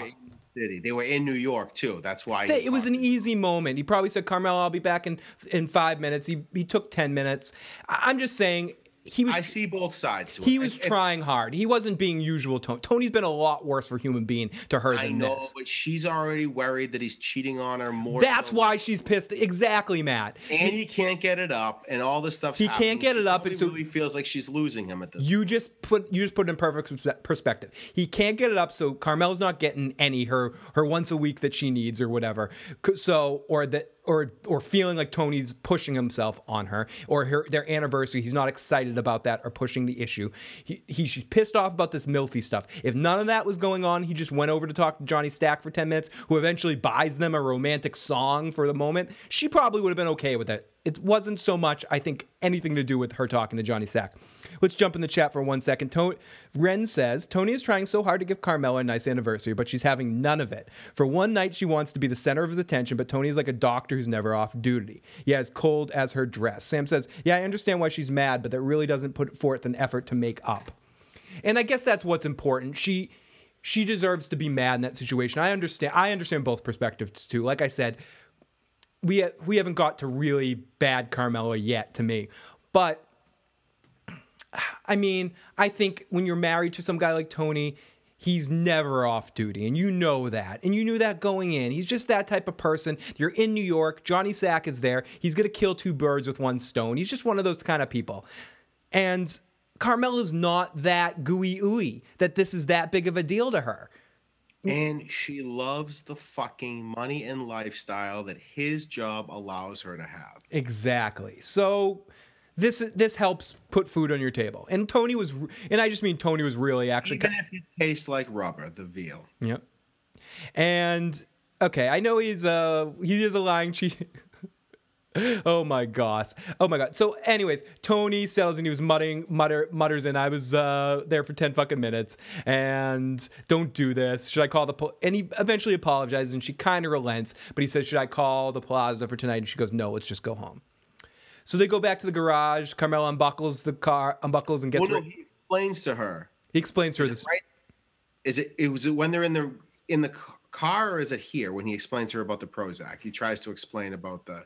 I think it, it ends up it ends up coming. It's in the car. It's in this next scene. The Mercedes pulls into the garage as Carmela unbuckles and prepares to go out. Tony says, "Here, Carm, come on." Carmela says, "What? You don't want me to say? I don't know. It's it's like you skeeve me." And she and she resents it, or or you've changed, Tony, and I resent it. And he slumps back in his yeah. seat. She goes, "I resent it because you're destroying what little self-esteem I have." She had sometimes I think you skeeve her. And Tony's like, skeeve, what? You're the mother of my child. Fuck, how can I skeeve you? And Carmela bites his head off and says, you see what I'm talking about right there? You're the mother of my children. I feel like I'm just someone you've chosen to procreate with. And Tony says right here, you knew this might happen with the Prozac. So this goes back to what I was saying a second ago, where this isn't the first time they've had this conversation. It's a good moment of putting exposition in there without making it seem like exposition. This isn't the first time that this has happened, that Tony's just not usual Tony. He's changed because he's not trying to hump anything that moves all the time. As Christopher says later on, since your midlife crisis, you've tried to hump every peach the coos that exists, including your wife. I love how Christopher calls about that shit later.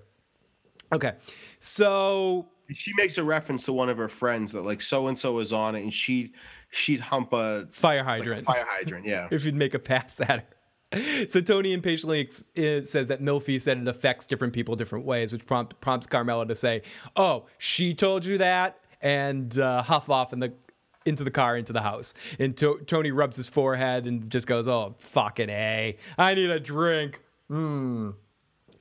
Ooh, that's a very good one. So he cuts to Tony. performing the coffee ceremony again in Melfi's office. She watches him for a moment and she says, before we start, this is what I hate. Before we start, we need to talk about the coffee situation. Fuck. It's not appropriate to take gifts, she says. Tony stares at her and goes, it's just fucking coffee. You make the rules. And she goes, I just don't want it anymore. And Tony's like, can I drink it? Can I drink mine? And right there, the phone rings and we get yada, yada, yada. Someone's trying to fuck with her with her car, and she does the right thing where she goes, fuck you, I want a second opinion. And Tony makes note of that, just to make note for it later. And then we get into a very funny scene where Tony goes, you know, I'm feeling better. I think I'm going to flush the medication. And she's like, what? You're going to flush the med- medication? And he goes, yeah, and I'm getting some side effects. And she just keeps naming the side effects. And, and he's like, nope, nope, nope. Well, some people experience a lost sexual libido. Bingo. It uh, and it's just it's a funny exchange between the two of them because he's embarrassed to say it straight out, and, but he just keeps going about it. And she finally gets and she and goes, well, some people have the lost libido and they have trouble maintaining a bingo, bingo. And Melfi says, but Melfi goes, uh, have you? I don't think it's the Prozac. It might be some other. It might be something else. Have you thought about getting a proctology exam? And he goes, what's the line, Matt? I, I don't I don't even let I don't it, even let somebody like wave a finger in my face. Yeah. It's just like that. And she straight out laughs. And she she says, I'm sorry. And he goes, don't apologize. Tony's real big smile, straight up starting to realize this whole situation and obviously had his first sex dream about her. Says, you have a nice laugh. And she goes, hey, I'm serious. This is probably the most flirtatious she's been with him up until the point. She's straight up flirtatious with him right here. I mean, at least, I mean, I might be rating it wrong, but he just seems... Well, he hasn't really, really crossed lines yet either. So. Right, exactly. So she's just kind of opening up, getting more of a rapport with him. And... Here comes the Prozac. And here comes the... Pro- I'm doing better with these sound drops. Anyway, so... Uh, Ren says, I think she likes having the power over this dangerous man. She's trying to change the beast. Hmm. That's a, and I, I think... Considering where it goes with her, I again, Ren, amazing point as usual. I do agree with that. And I think it's also sport for her in a sense that she can fix him. And and to where it ends up, if we look at the whole Melfi arc, how it all concludes itself. Well, you it, find out more about her ex. Her ex right, her ex husband. But I'm saying like the final conclusion of it, Matt, the, the ultimate conclusion. Yeah, and when we found out about her ex-husband, you're absolutely right. That has a lot to do with it as well. And about about... choosing someone and being close or having a relationship with someone that's the antithesis of what her husband hates about Italians, and that she yeah. can do something he can't by actually trying to help and reach these people. But when she finally gets the science behind that she couldn't, you know, where it ends up going in the end, I don't want to say that. She, yeah, the decision she makes is very important, and I can't wait till we get to that final season because I feel like the show fucked up and made a mistake and went against character and her final decisions that she makes at the end. But we'll get there. But we will get there. Um, I don't want to get too far down that, that route, but I kind of do, but I'm not going to right now. Okay, so Tony says, I apologize. Melfi's in serious mode again. She informs Tony that depressing is also, depression is also the leading factor in impotence. She says, if he ever awakens with an erection in the morning or the middle of the night, Tony tells you that you could set a clock by it. There's a funny eighties movie, I, I'm trying to forget what it is, but where a character's pretending to be imp- impotent or saying that they're impotent, where someone gives them the suggestion of putting, when you pass out, put stamps around, or like stickers around your around your penis, and then if you get an erection in the sleep, it will break the seal of it or something. And it's I've never heard that. It's in a movie. It's in some. Oh, I'm just so you know, I'm echoing right now too. So. Oh, you do you hear yourself? Mm-hmm. Oh my gosh. Let me let me try. Is that better, Matt? Uh, yes. Okay. Sorry about that, Matt. Oh, let me. I have to turn you up a little bit. Okay. So sorry about that. I'm not hearing it. I'm I'm not hearing an echo, so I don't know if the audience is hearing Matt echo. No, when they heard it before, I had heard it before too. When they said that earlier on, so okay.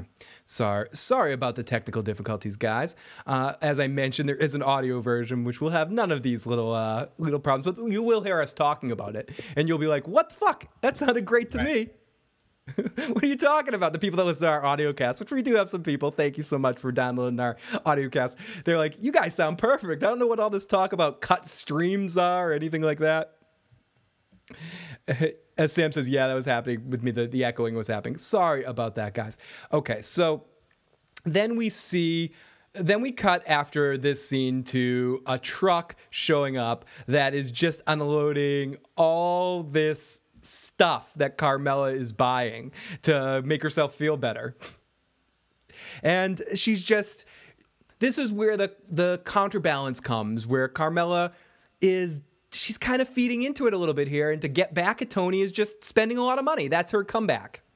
Can I tell you what I wrote here? Yes, please. I'm not going to say the word, but this is all I wrote. Was Carmela, and then I wrote the word that's spelled C U N T next to it. So I was on your side right here because she was such a little bitch in this scene. Yeah, and and Tony suggests joking. Tony's just already accepting it, and Tony's suggesting that they move to the store itself and save Whatever delivery charge. Yeah, yeah Rochot Bowies or something, and yeah. save the delivery charge. And Carmela shrugs. Fine, I'll just send it back. I hate that shit. I fucking yeah. hate that shit. That is when I get pissed off at her. And again, she does an excellent job because people are like this. I'm like this sometimes when I'm pissed off at somebody. I get weirdly passive aggressive like that. Fine, I'll do it. And I want to punch myself. Maybe that's why I hate Carmela so much, because I see myself in her. So I get pissed off about it. But it's just, it really upsets me, this scene with her. It This is like the beginning of when I'm, because Tony's, tr- again, Tony is trying. He goes, no, no, right. no. He's doing what she wants him to do. He's in therapy. He's on Prozac. He's moving up in the world. His best friend just died.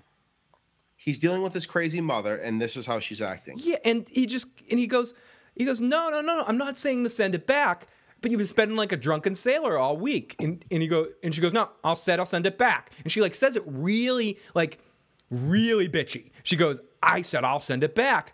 And Tony goes, Mother of Christ, Carmela, I didn't say that, Jesus. And then stomps into the house. Carmela looks smug as shit, and she just watches the watches them move stuff in. I just I feel so bad for Tony in this scene, to be honest. Honest, honest. I feel fucking bad for Tony. Did you fucking do it? No, I, I didn't do it, Tony. Carmela did it. You understand? Yeah, I understand, Tony. I'm sorry, buddy. I, I just I feel really bad for him in in this moment, and you, f- and I feel like no matter what he does, he's kind of up against it with Carmela sometimes, and it's because she's still processing. And something about Carmela is she's hot and cold. She's when she she takes time to process things, and then she'll come back even at the end of this episode where she's like. She, this is her processing the Melfi thing and processing the strong that he has another strong, smart woman in his life that isn't just some whore that he can, who's probably smarter and and more successful than him. Exact someone that, as we get future into the Meadow and Carmela arc, that's right. more like what what Meadow ends up becoming rather right, than she can call all the Gumas just whores and not be jealous of them. You it, know what I mean? Oh, they're sluts. I'm better than them. I'm, I'm better, better than, than them. them. Better than I have my real. I got my real estate degree. I'm better than them. Yeah. Or, but she's just, you know, she's a smart. She's a, just a smarter, stronger individual when it comes down right. to it. But then you meet people like what what Meadow eventually becomes and what uh, Melfi is, and Carmela just doesn't know how to deal with that. She she she goes into panic mode. And so, okay, so we get, now we're at Satriale's, and this is, I'm sorry, I can't, th- this is, again, one of the scenes that makes me love The Sopranos. The Sopranos was so only these kind of scenes from beginning to end, forty-five minutes or an hour, or whatever it is, of these kind of scenes, of just them sitting sitting in front of Satriale's and dealing with this kind of shit, bada bing, Satriale's back and forth. I, I, I'd be okay. And even the way that this scene is written, humor-wise, and Ju- Junior just sits there, doesn't look up the whole time because he knows what this all is. I'm sure he knows this game. He knows this ruse. And because he's not stupid and he's just eating, doesn't even look up the whole time.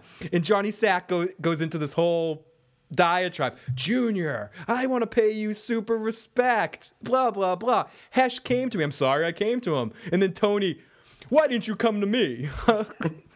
I'm not going to come to you after, you know, after the boss of the family told me one thing. How would that look if I went to you afterwards? It's amazing. Ren says, I always think what a brutal man Tony is, and yet he does not use that brutality against his family. He kind of does with A J later on, but not really. Not really at all. A J, that was... that should have been done so much earlier with A J. Yeah, A J it came that, it like came way too one. late. And yeah, it came way too late for him. And he and he maybe shows it to Carmela once or twice when we deal with the money situation, but not really. He never really brings full Tony Soprano to to Carmela. She never sees when he gets into an episode where he talks about the two Tony Sopranos. You've only seen one of them. I want to show you the other one. He's talking to Melfi when he says that in the later episode, but ultimately Carmela sees very little of the other Tony Soprano, the bear, in that metaphor of that particular right. season. Uh, let's go into the chat one more second. McDicker says, Carmela simply isn't very talented. You're going to love this one, Matt. Carmela simply isn't very talented. Maybe that's where A J gets it from. My God. Oh, God. I do not want to get to next week anymore, or next episode. Don't, don't. You're ruining this. I'm, I'm sorry. I'm ruining that. Such a great episode, and it's such a great scene, too. So, okay. So, so Hesh is, sits there, and Tony makes this big show saying, in all due respect, he doesn't think Johnny should, should tell Junior how to run his family. Where do you get off, Johnny Sack? It's such bad acting. Where do you get off saying that in my family? And uh, I wouldn't, I wouldn't expect to see the Statue of Liberty again, fucking with a man as tough as your your Uncle Junior. And Junior's just like, yeah, whatever. And Johnny says, Hesh is an old friend of New York as well as Tony, so someone had to step in so someone doesn't get fucked. I I never said fucked, says Hesh. Hesh corrects him. Tony tells him, barely keeping a wink wink out of his voice. He tells him that Hesh didn't come to him first instead of airing your dirty laundry in public. Hesh plays the part, grumbling, Junior knew how he felt. How would it look if I went to you? So Johnny calls out, bottom line is, what are we going to do about this? Junior shoots a look to Tony and says something, I bet you guys have a suggestion, just to let you know that Junior knows what's going on, because he looks yeah. right at Tony, he goes, I bet you have a suggestion of what should happen. No, he says it to Johnny because Johnny's the one. Oh, he does say it to Johnny, but he's kind of almost glazing at at, yeah. at Tony a little bit. He side-eyes Tony. I have a feeling you got a suggestion for me. And this is the funniest line, maybe the funniest. It's in competition with Pussy's line for the funniest line of the episode, and part of why I just love Johnny Sack, because he just has amazing line, lines of dialogue like this. If there were any flies in you, Junior, they'd be paying fucking rent.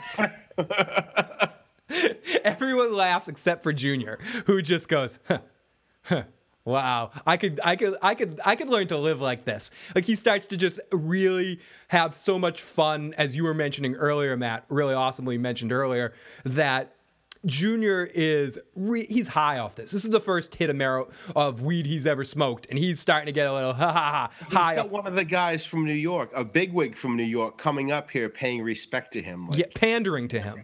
Yeah. Pandering to him, and he's just, like, amazing.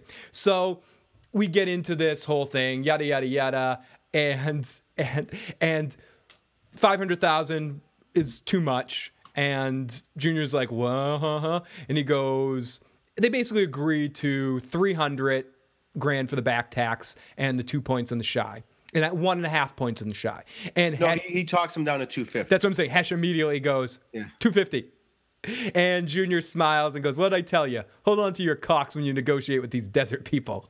And then everyone laughs in relief as, oh, okay, Junior, maybe Junior's going to be okay, as they shake on it. And is it Sam? Is Sam the one that's watching this for the first time right now? Yes.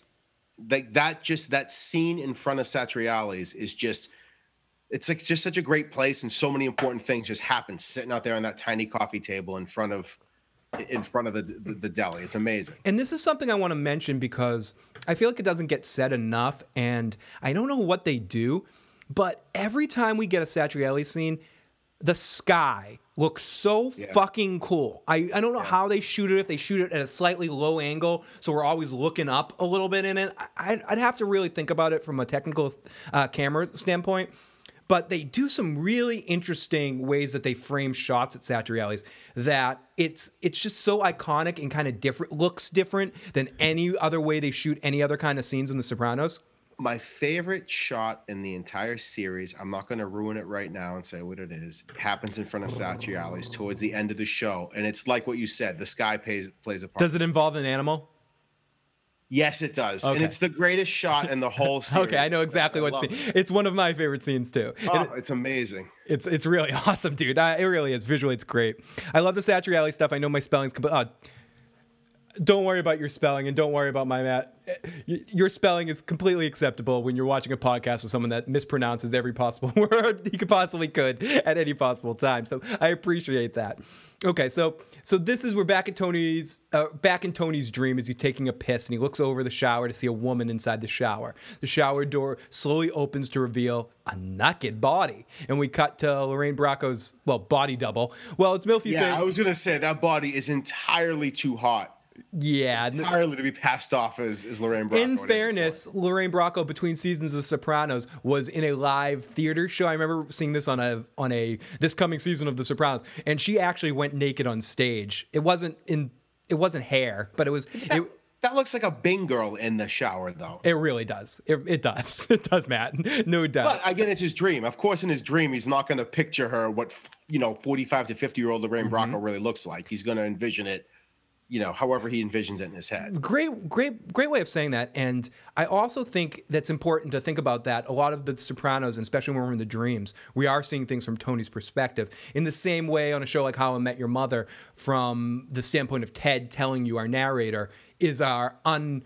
It's we're almost at times with Tony getting our getting which it's almost a trope for T V and movies, the unreliable narrator.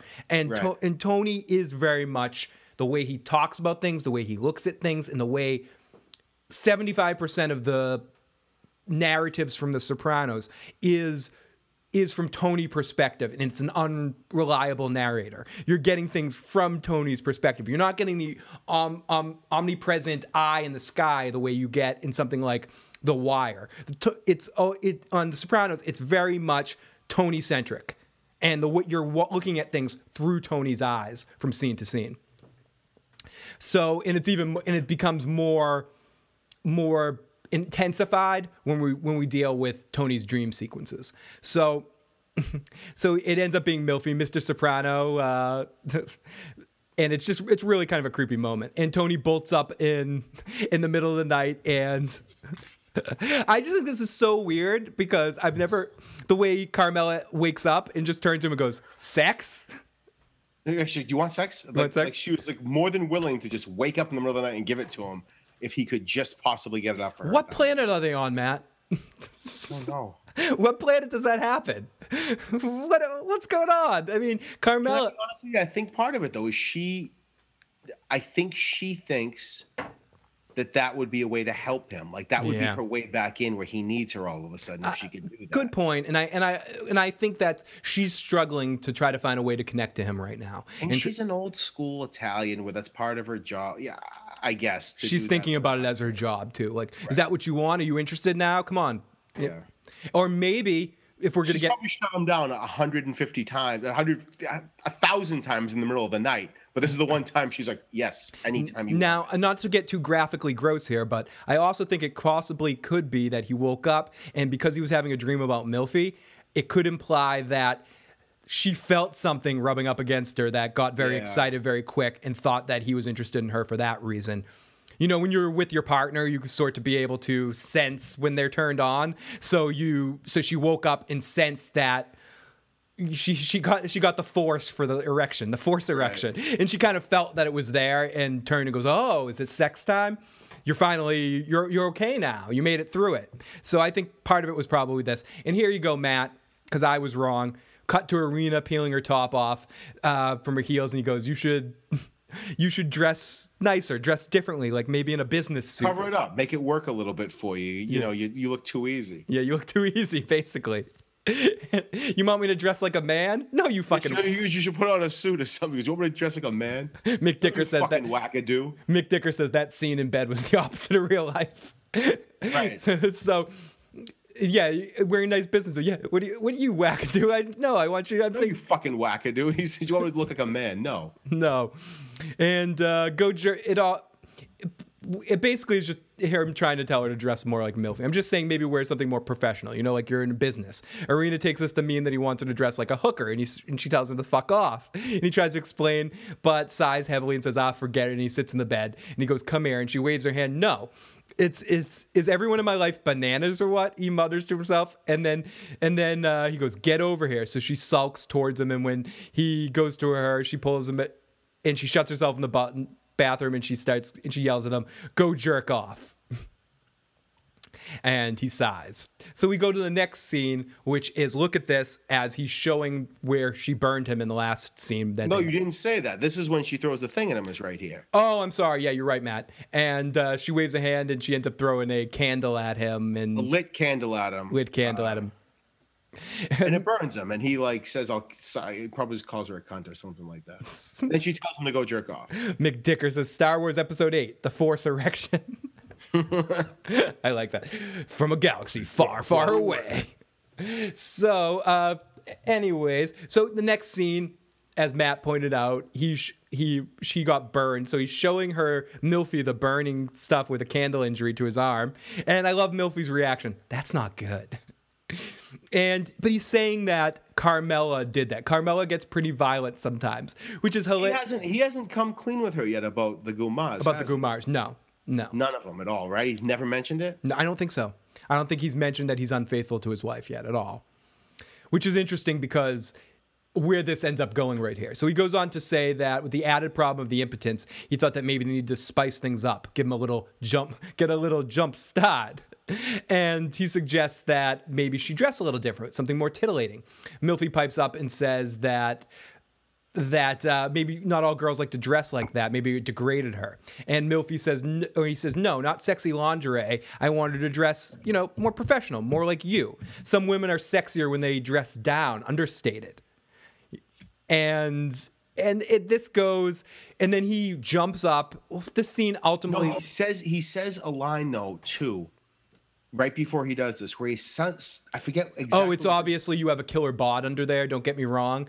And then he says, "Sweet, sweet sounding like a mandolin." What was he? He says that to her at some point. That maybe her voice. Yeah, her voice. She, you have a you have a good voice. Like you have a sweet sounding voice like a mandolin. It's it's a lot of shit that he just keeps feeding into her, and she. She wants to hear it because she's thinking about it from a therapeutic standpoint where she's like, mm-hmm, tell me about that. Tell I me. thought this was a dream sequence at this point. Once the mandolin thing happens and it gets creepy, I'm like, oh, we're back in a dream sequence again. Yep. And Tony gets out of his chair. Uh, now no, we're definitely in a Oh, you, here it is. Not only do you play it down, but you're gentle, not loud, sweet sounding like a mandolin. And she smiles slightly like she enjoyed the compliment. And Tony gets out of his chair. Because that's why I thought it was a dream too, Matt, when I first saw this, because he she seems to be into it in the way she turns to it. Like when he says, you have a hot bod, oh, no disrespect, she kind of goes, go with it.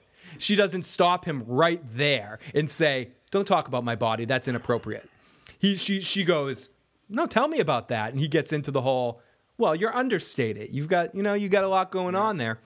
And he totally, as we all have, misreads the tea leaves here and Goes for the goes in for the kiss, goes full on for for makeout session, and she they actually touch lips, right? If I mm-hmm. like, I, I almost like looked away. I was so in shock when it happened. And it's, it's a quick piece of uh, information here. This scene was initially written for the pilot, but this is where we finally get it.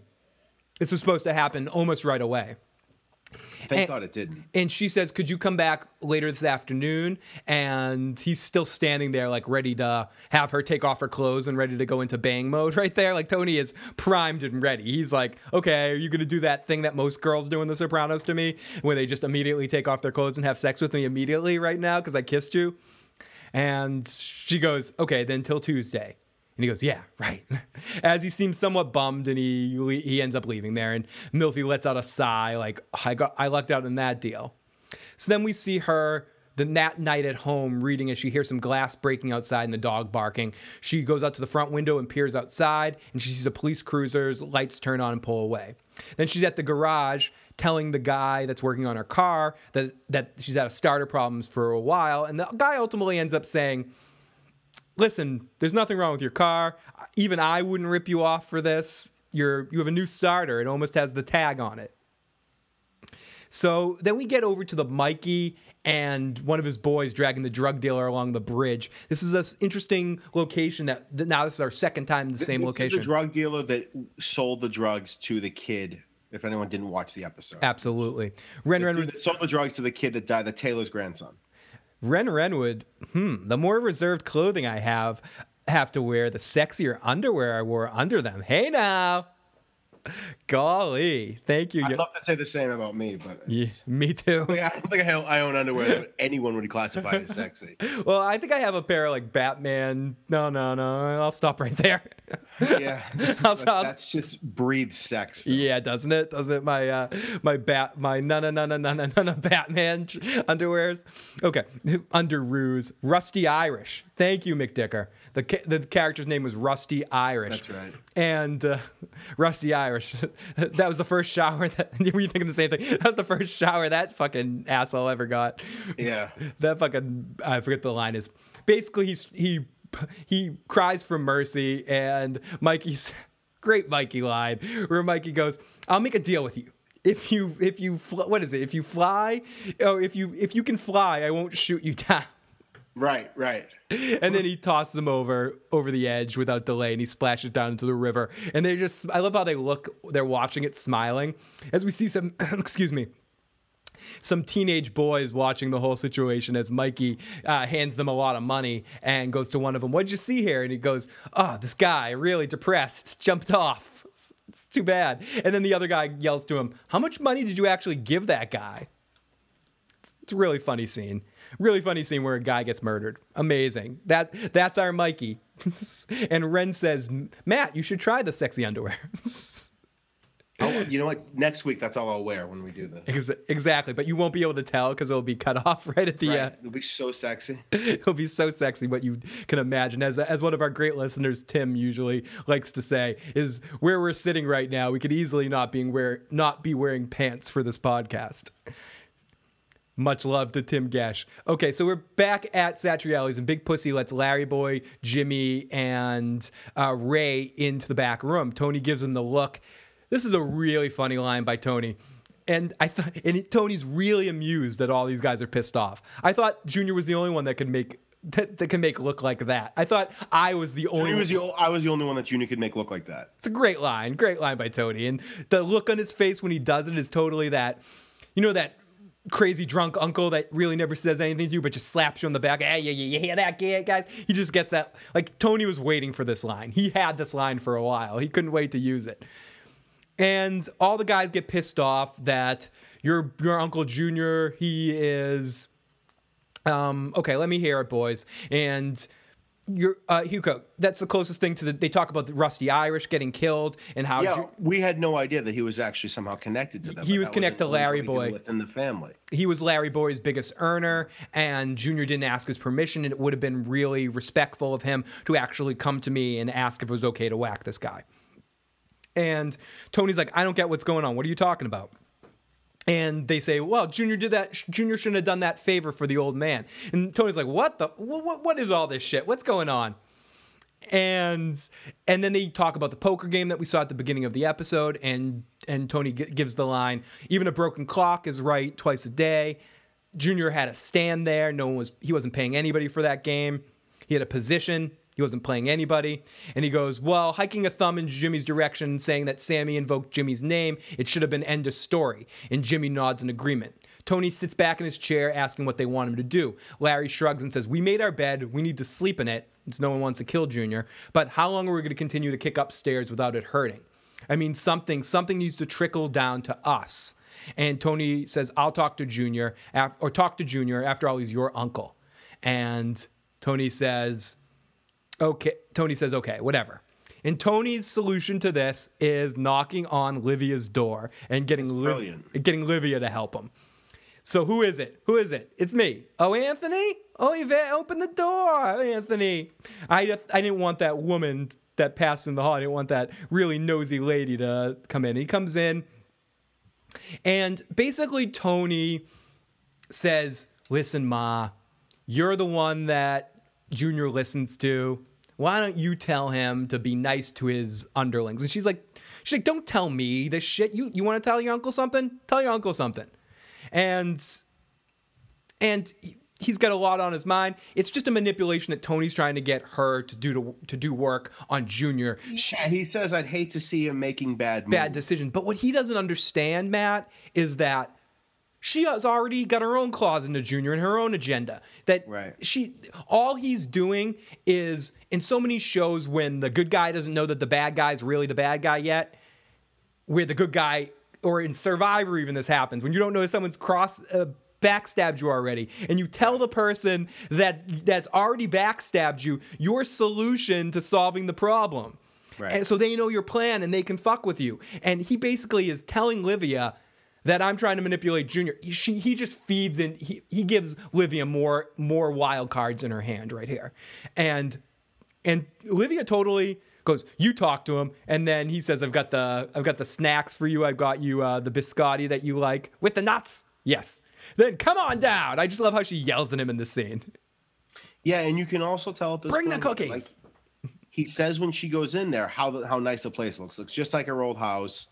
Um, you know, she's going to go downstairs and play bingo, I think it is, with the other people that are there. Uh, so she's she is much more fit in there. Although she's complaining about the roommate, the woman across the no, the woman next door. Oh yeah, I forgot that line. She she water never... water water water water. Would I live with Gunga Din? Couple of quick questions in the chat right now. Ren says, "Now that boy was fourteen who died." Yeah, fourteen years old. And when the woman said Tony was handsome, Livia rolled her eyes. Yeah, I, that was awesome when she when uh. Livia... Oh yeah, yeah, the woman down the hallway, right? Yeah, she's like, yeah, my son's fucking beauty. My son's a fucking beauty. I agree. Yeah, Tony. Of course you do. Of course you do, you fucking Soprano. We're co-hosting. Our third man in the booth today is Tony Soprano. Yeah, yeah, yeah. What's that, Tony? What are you trying to say? I'm a man. Yeah, you are. You're a man, Tony. Okay. So let's continue on as we're getting down to the the the the final stretch of our episode here. So my favorite line in this whole thing is, yeah, you want coffee? Yeah, all right. Bring the cookies. Just the way she yells, bring the cookies, is just so funny. Then we get a really fun Father Phil and Carmela scene where Carmela says, we're basically, we've been talking about this a lot. It is basically her coming to grips with Melfi and this situation. It's, I mean, we've talked about this. We don't really have to get too far into the scene because we've kind of already talked this up.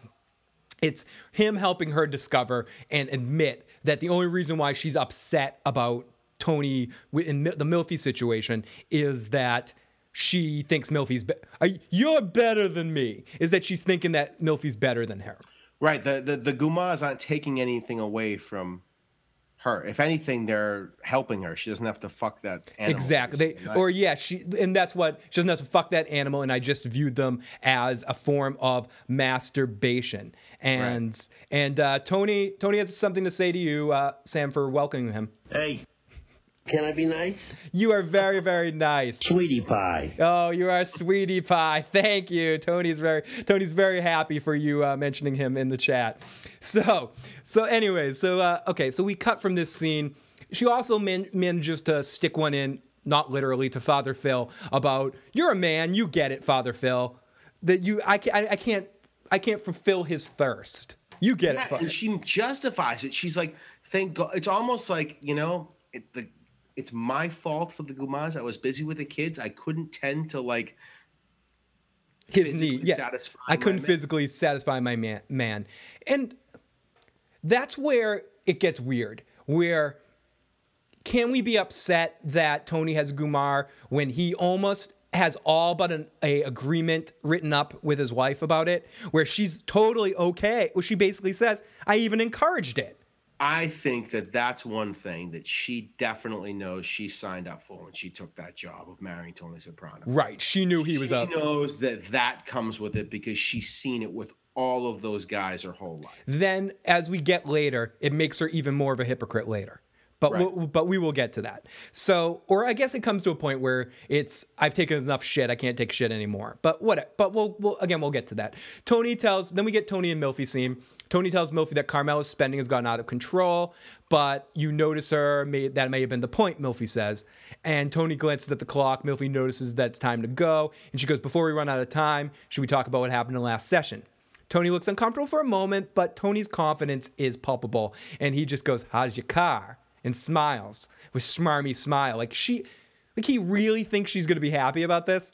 And you and go, again, I'm like, oh my God, this has to be a dream. I'm like, this is a dream again. He wouldn't admit this openly. Did you? And she just goes coldly. Immediately that other side of Melfi that we see a lot more later kicks on. Did you steal my car and have it fixed? And he's smarmy smiling right back. We had an agreement, no gifts. And he goes, I didn't want to see you get ro- robbed. And Tony smarts, it wasn't you, Melfi said. Tony le- leers some more, expecting her to fall over with thanks, but she snaps, you had no right to steal my car. I've been scared to death. Why? It's a violation of my privacy. What else have you done? And Tony just gets this look like he did not expect the situation to go like this. No, and she has probably, she's never had any, a patient that's probably capable of getting her car in the middle of the night, going to get it fixed and returning it. Having the means, the, the financial ability to do that, or anything else, like access to the police to make that happen. Welcome, our friend Lady Squee. It's really great to have you, and welcome to the chat. Better late than never, as always, and or if, whenever you guys are watching this video later on, we really do appreciate it. And if you want to, share your thoughts about The Sopranos in the comment section or in the live chat. Or on sound, or in SoundCloud, I was gonna say, or on the chat wing room that I have live, or you can always text and call at seven eight one, nine nine zero, eight five zero nine. In fact, we did get a text, I just am seeing it now, that says, I actually, this was the first episode that I really got pissed at Carmela. Yeah, that, this, I think it's fair to say that this is. We Carmela does have some really bitch moments in this episode, but I think ultimately it comes to a point. It's almost more understandable than some of it in the in the future that we get. I can see exactly why she feels bad. This is the first woman like this that Tony's had in his life since they've been married. It must be shocking to her. And he's going through serious shit, and he obviously has serious and problems. She can't help. She, she can do nothing about it. Mm-hmm. That that is horrible. Anyone that loves somebody, whether it's your best friend, your wife, your girlfriend, your boyfriend, if you see someone in pain. And Carmela's not an evil person. If you see someone in pain and you can't do shit about it and you know someone else can do shit about it and that someone else is a, as Matt's pointed out a few times, you look at as a better version of you, that's going to hurt a lot. It's going to hurt a fucking lot. Okay. So anyways, Tony takes a breath and he then he changes his mind. And he keeps fixing with the look and he goes, and he go, she goes, answer me. And he goes, I love you. He, so fucked up. And he goes, she's cautious with him, but she goes, and he continues, I'm in love with you. Right, I'm not I love you. Now it's I'm in love with I'm in you. love with you. Melfi's He's like... upping the ante every time. Le, le, and Melfi's like, let me talk. But Tony goes, nope, it's not the Prozac. I dream about you. I dream about you all the time. I can't get excited about any other women. There's nothing else to say. I love you. And that's how Tony's simple mind handles it. He's like, I can't get excited by other women. I love you. Must be I love you. Now, Melfi almost looks like she's about to throw up, but she keeps going, saying, saying, but you're only feeling this way because we've made such progress. Tony's like, what? Like, he just doesn't get it. And he goes, I've been so gentle. That's my job. I listened. That's what I do best. I've been I've been a bro- broad, generic, sympathetic woman to you because that's what this work calls for. You've made me all these things you feel like you're missing in your wife and in your mother. Tony, who looks like he might cry, goes, you're making me out to be some kind of, you're making me out to be some kind of fucking mama's boy. And my mother would have loved it if you and I got together. You're, you're or here, no, I'm sorry, wrong one. You're making me out to be some fucking mama's boy.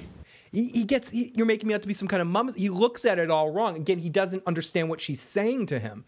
And she says, I want to make sure we understand each other. And he goes, I understand. I'm a man. Oh, I'm a man. You're a woman. I am. A- I'm a man. Yeah, I'm a man. You're, you're a woman. Melfi says, I just want to make sure we understand each other. Again, she says this much better later on in the later episode when she confronts him, his, when we get come to the apex of this situation. And I'll slightly spoil it just because it's a, an important line. I think it, she could have said it to him here. I could not, I'm all those things that she said, I'm nice, I'm this, but that's my job. If I was actually in a relationship with you, I wouldn't deal with your shit. I wouldn't be in a relationship with a guy in the mafia. I, I can be nice to you because you pay me to be nice to you. And listen, that's what a therapist does. And to maybe offer you some advice, constructive criticism, or call you on bullshit. But for the most part, you're paying a therapist to listen. That's what they do. And Tony doesn't get it. He doesn't get it. A man knows. A man knows. Exactly. A man knows. So, a woman. And I think that the other thing with her is she's the only woman he's ever probably. How many educated women has Tony been in touch with? That's, you know. I was I was just gonna I was saying that, Matt, that it's Carmela who is somewhat educated with him, but then his other interactions. She's not. She's just smart. She's not like she doesn't have a doctorate from somewhere. No, and, I know. I mean. Bucco's wife is another smart woman, but she's not, or or yeah, but she's a bitch to Tony. Oh, no, she's a super bitch to Tony. More than her. But I'm saying she's probably another example, but she's not.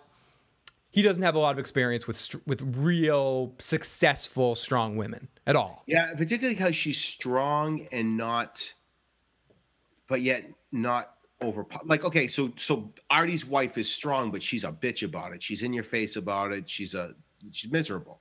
And this one's not. She's also sweet and caring at the same time as being strong.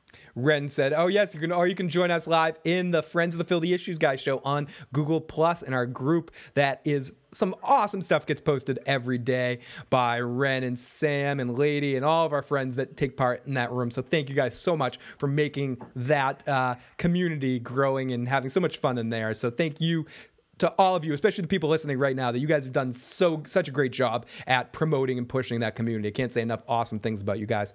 Uh, so Sam says, or yeah, or man knows. Sam says when he flat out professed his love to Melfi, my jaw straight dropped. It, it, Totally did. Mine did too. It was so uncomfortable. Ridiculously uncomfortable. And I was praying, I'm like, please be a dream. Please be a dream. Please be a dream.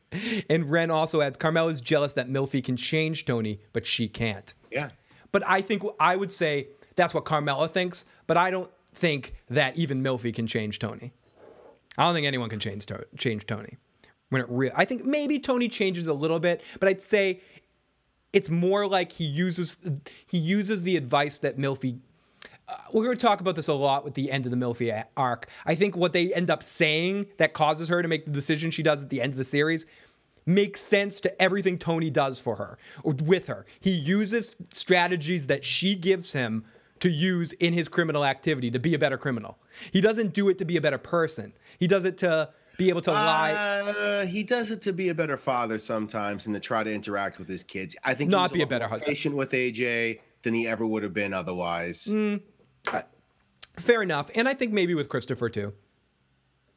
I think with, yeah. with some and of the stuff turns out great at the end. You're it right. does, but I'm saying in the heart of it, where, where I'll give you an intervention, maybe the best Soprano scene of all time. I'll give you an intervention right up your ass. It's so fucking amazing. Oh, I can't wait till we I get. I forgot to, that even happened. That's I can't wait till we get to intervention episode.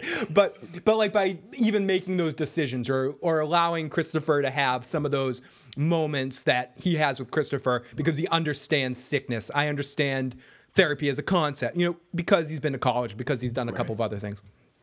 Okay, so let's finish up this episode. We get the Little League game where the kids at the ball game gets a hit. Everyone stands up and applauds.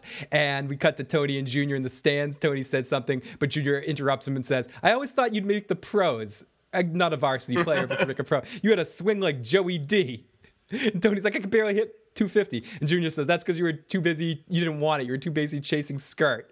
Chasing skirt, your average was five hundred. And then we get into the Octavian and uh, Augustus. Being a good leader is doing this. And if you've never watched Rome on H B O, you will learn so much about Roman history. That's worth watching. It's only two seasons. Everyone out there. You've seen Rome, right? I've Phil? seen I've seen Rome.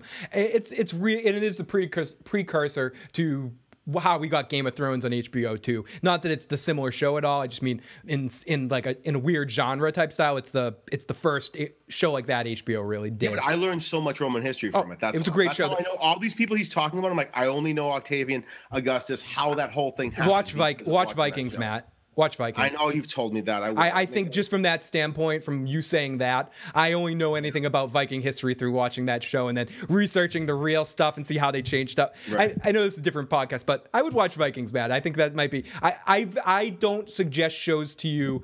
Uh, I know you suggested our, Breaking Bad. What was it? I've suggested to one show to you in my life, and that's Breaking Bad. It, when it was like you're like I don't watch T V anymore. I don't like anything since The Sopranos. I'm like watch Breaking Bad. I'm not gonna watch Breaking Bad. You're a teacher. Watch Breaking Bad and. I would say watch Vikings. It's it's it's good stuff. It's not on the level quality wise. I mean, it's a really good show, but it's not. It's a History Channel show, right. but but it's uh it's good and it's it's very much equi- like equating, or I could see it being a parallel to Rome on some level.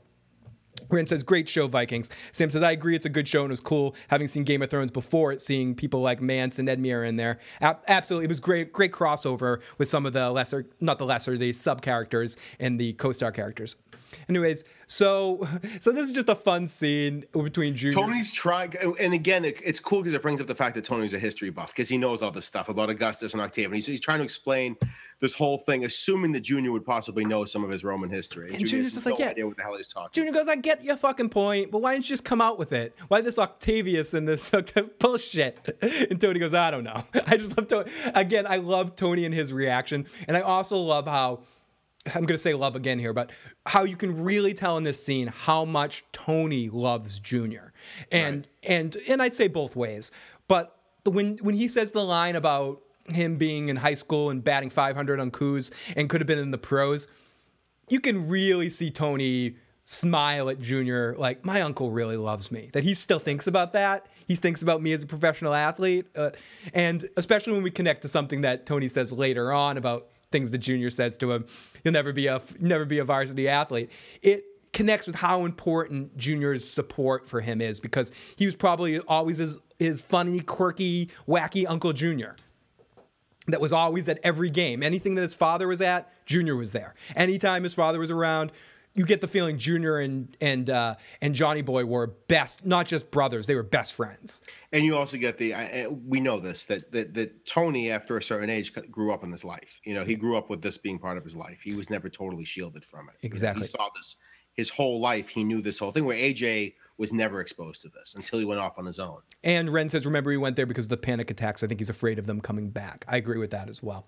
Okay, so also in this scene, just to top it off, we also have Junior straight out ask him, you look like Mesamora recently. You look really depressed. I, Junior gets his point. He goes, I get your point.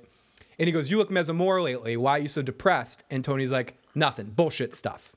Don't worry about it. And he pats Junior on the shoulder like, like I'm so happy you actually give a shit about me.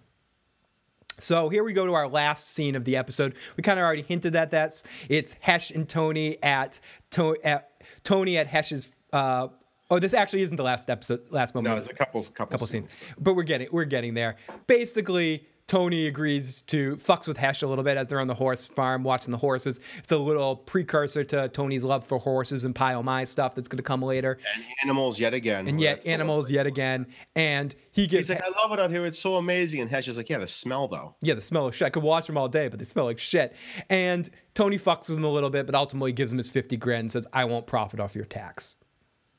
So here we so go. So what had happened was, though, but Tony, Junior decided after Tony had his talk with them, after the guys were all crying poverty and how Junior's screwing them, Tony took Hesh's two hundred fifty thousand dollars and split it up fifty thousand dollars amongst all of them. Right. He said that at the beginning of the scene. I'm sorry. You're right. I skipped over that. Splits it up between all the captains. So Tony got fifty grand as being one of the five captains underneath Junior. Exactly. And he decided. And Hesh knew it. It was one of those, you know it, I know it, you know I know. You're not taking that money. And... Right. And and he gave him the fifty grand. So we get to our second to last scene of the episode, where it's Tony sitting by the pool. Carmela comes out and sits behind him, and she looks really awesome in the scene. To be to be quite like she, she, she did. I noticed it too. Edie Falco looked really beautiful in the scene. So he tells her that nothing's wrong uh, with Doctor Melfi. Basically, she comes to grips, talking to Father Phil helped her, and she came to grips with, it's okay for him to see Melfi. Go see Melfi. If it's helping you, you're doing the right thing. I'll be here to support you, Tony.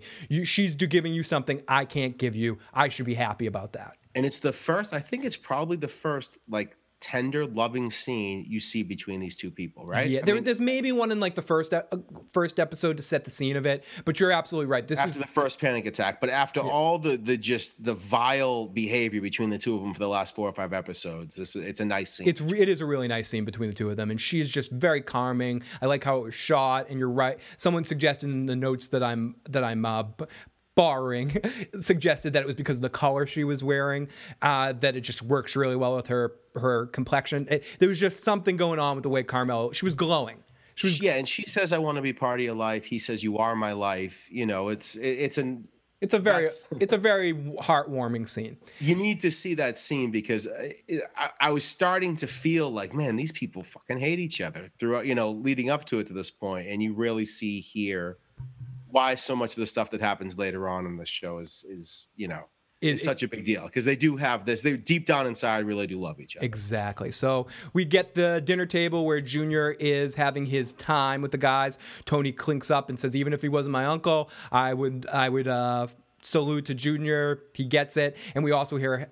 Here we see all the captains there, everything, and right as they toast glasses, we we cut to the waiter who has a bug on his name tag, and we see the F B I shooting this and spying on this whole situation and bugging it, and we see Junior Soprano's picture be taken to the head of the bulletin board as the as our classic bulletin board criminal stuff, as Junior is officially the head of the family and Tony's plan is working. They take Jackie down and they move Junior up. They cross out the name, you know, the the, the capo on it, and they, yep. they write boss in it. Really intense moment. And yeah. That's the end of our episode. Great episode. A little longer than we usually take recapping it, but we this, as we get further into Soprano episodes, it, it's it's and we it's, keep saying it's going to get shorter. And it, it hasn't. But but what I'm saying is, as we get deeper, we're going to get deeper in it because it's it's harder to because I tried to today. I tried to a couple times graze over stuff, and then you're like, wait. Forget that. It's because I don't want to forget it. So so I think we'll just be organic to how whatever these things are. So and try to keep try to keep things down. We we've been babbling a little extra today, uh, having a little extra fun because it's close to Matt's vacation. So I feel like I can be a little bit more flexible with him. He's got yeah, and then we might just bang a bunch of them out on vacation. Right, and I quick. think when we're yeah when we bang a bunch out, it'll be easier to do them kind of quicker and just do quick sum up. But I Sam says I really love this episode, and me too, really like this episode. This was. This was my favorite episode this season, Matt. I don't know about you if it if it if it matched that, but to me, The Sopranos keeps getting better and better every episode. It, it, right, and you know it's funny because we said three episodes, wow, this really feels like The Sopranos, yeah. and wow, it really. And now this one, it's even more so. Wow, this really feels like The Sopranos. Yeah, and I, I got Johnny Sack come in and just bringing that whole element of New York, which we haven't seen yet, in is amazing. A couple quick fun facts: uh, Rusty Irish gets flung off the bridge. That's Patterson Falls. It becomes the second time in season one that David Chase gives us a dramatic location in that. Uh, there's also. The funny, funniest line in the episode. I've eaten more. I've eaten more queens than Lancelot. A couple of other funny lines. Not too many fun facts in this episode. Uh, too many. Johnny Sack. First time we see meet Johnny Sack. Uh, Rusty Irish dies. Uh, Pax Soprano is the title's a reference to Pax Romano and related terms, which refers back to the lack of conflict over a long period of time due to unchallenged rules of a single dominant power. Tony hopes to achieve with the Soprano family. Pax Romana was an error invented by the Roman Empire, uh, Emperor Augustus, mentioned by Tony in his conversation with Uncle Junior. So, Matt, I think this is a good enough place to cut off. Let's see if anybody else has any last comments or questions in the chat room. Lady says, I need to actually watch this show. I've heard so much about it. I think you would enjoy it. Just don't overhype it too much. I think over expectations is how anything in life gets ruined. It's a good show. Don't keep all the same... visual. It's sometimes when a show's influenced a lot of other shows, you go back and watch it and you can say, oh, I've seen so many other shows do things like this. A lot of things The Sopranos was doing its first. So watch it with a grain of salt of that it came out in nineteen ninety-nine compared to similar to the era we live in now with the Breaking Bads, the Game of Thrones.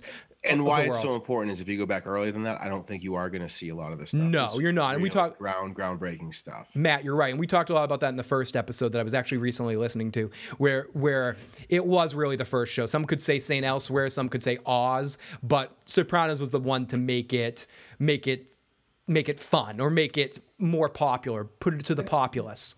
Really, when you watch it, it's the same quality as a high-end movie. It really. That's, that's, you know. And our last comment of the day, Sam says, it's really good. You can watch it on my timeline because I'm watching it for the first time, too. Awesome. Awesome, guys. Everybody, Ren, Sam, Lady, McDicker, who who have always, uh, who have been joining us this whole time. Thank you guys so much for checking us out for this Sopranos broadcast. And if you are watching us for the first time, and you haven't already, please hit that subscribe button to be alerted whenever we go live. Please join the community on Google Plus. The Google community, the Google Plus community. You can find the link to that in the description box below. You can also subscribe to our gaming channel to watch Joe Dirty Locks do lots of video game streaming, and I'll show up on there on occasion here and there, just trying to get my video game streaming stuff all set up. Tom says, hello? What the fuck? No. Aw, Tom, I'm so sorry, buddy. Great stream for what I watched, says Lady. Sorry, buddy. We'll be back much. Rewind. Just rewind. You can follow me on Twitter at I Got Issues Man. You can follow Matt on on Google Plus at Big Daddy Matt. And yes, if you have any questions, email me at I got issues man at gmail dot com. Check out issues program dot com. You can find the feeds to our podcasts there. And find us on iTunes if you Issues Guys podcasts, all that stuff. Matt, it's really good to talk to you as always, buddy. Yeah, and if we don't talk to anyone else here, if you do Christmas, uh, all that good stuff, if we don't talk to anyone before, then have a Merry Christmas. Have a Merry, Happy Christmas. We will be- oh, and Happy Hanukkah, Phil. A little late for you. I know. Yeah. I'm sure you were lighting candles every night. So. Yeah, oh yeah, tons of candles. Tons of candles, tons of dreidels, tons of potato-like substances. Okay, guys, I'm going to go eat some pasta because I'm fucking hungry. Thank you, Sam. Sorry so much. Fuck you guys. Fucking time zone, says Tom. You fucking A. I know we do suck. Fucking East Coast assholes. Have a good night, everybody. Talk to you soon. Later.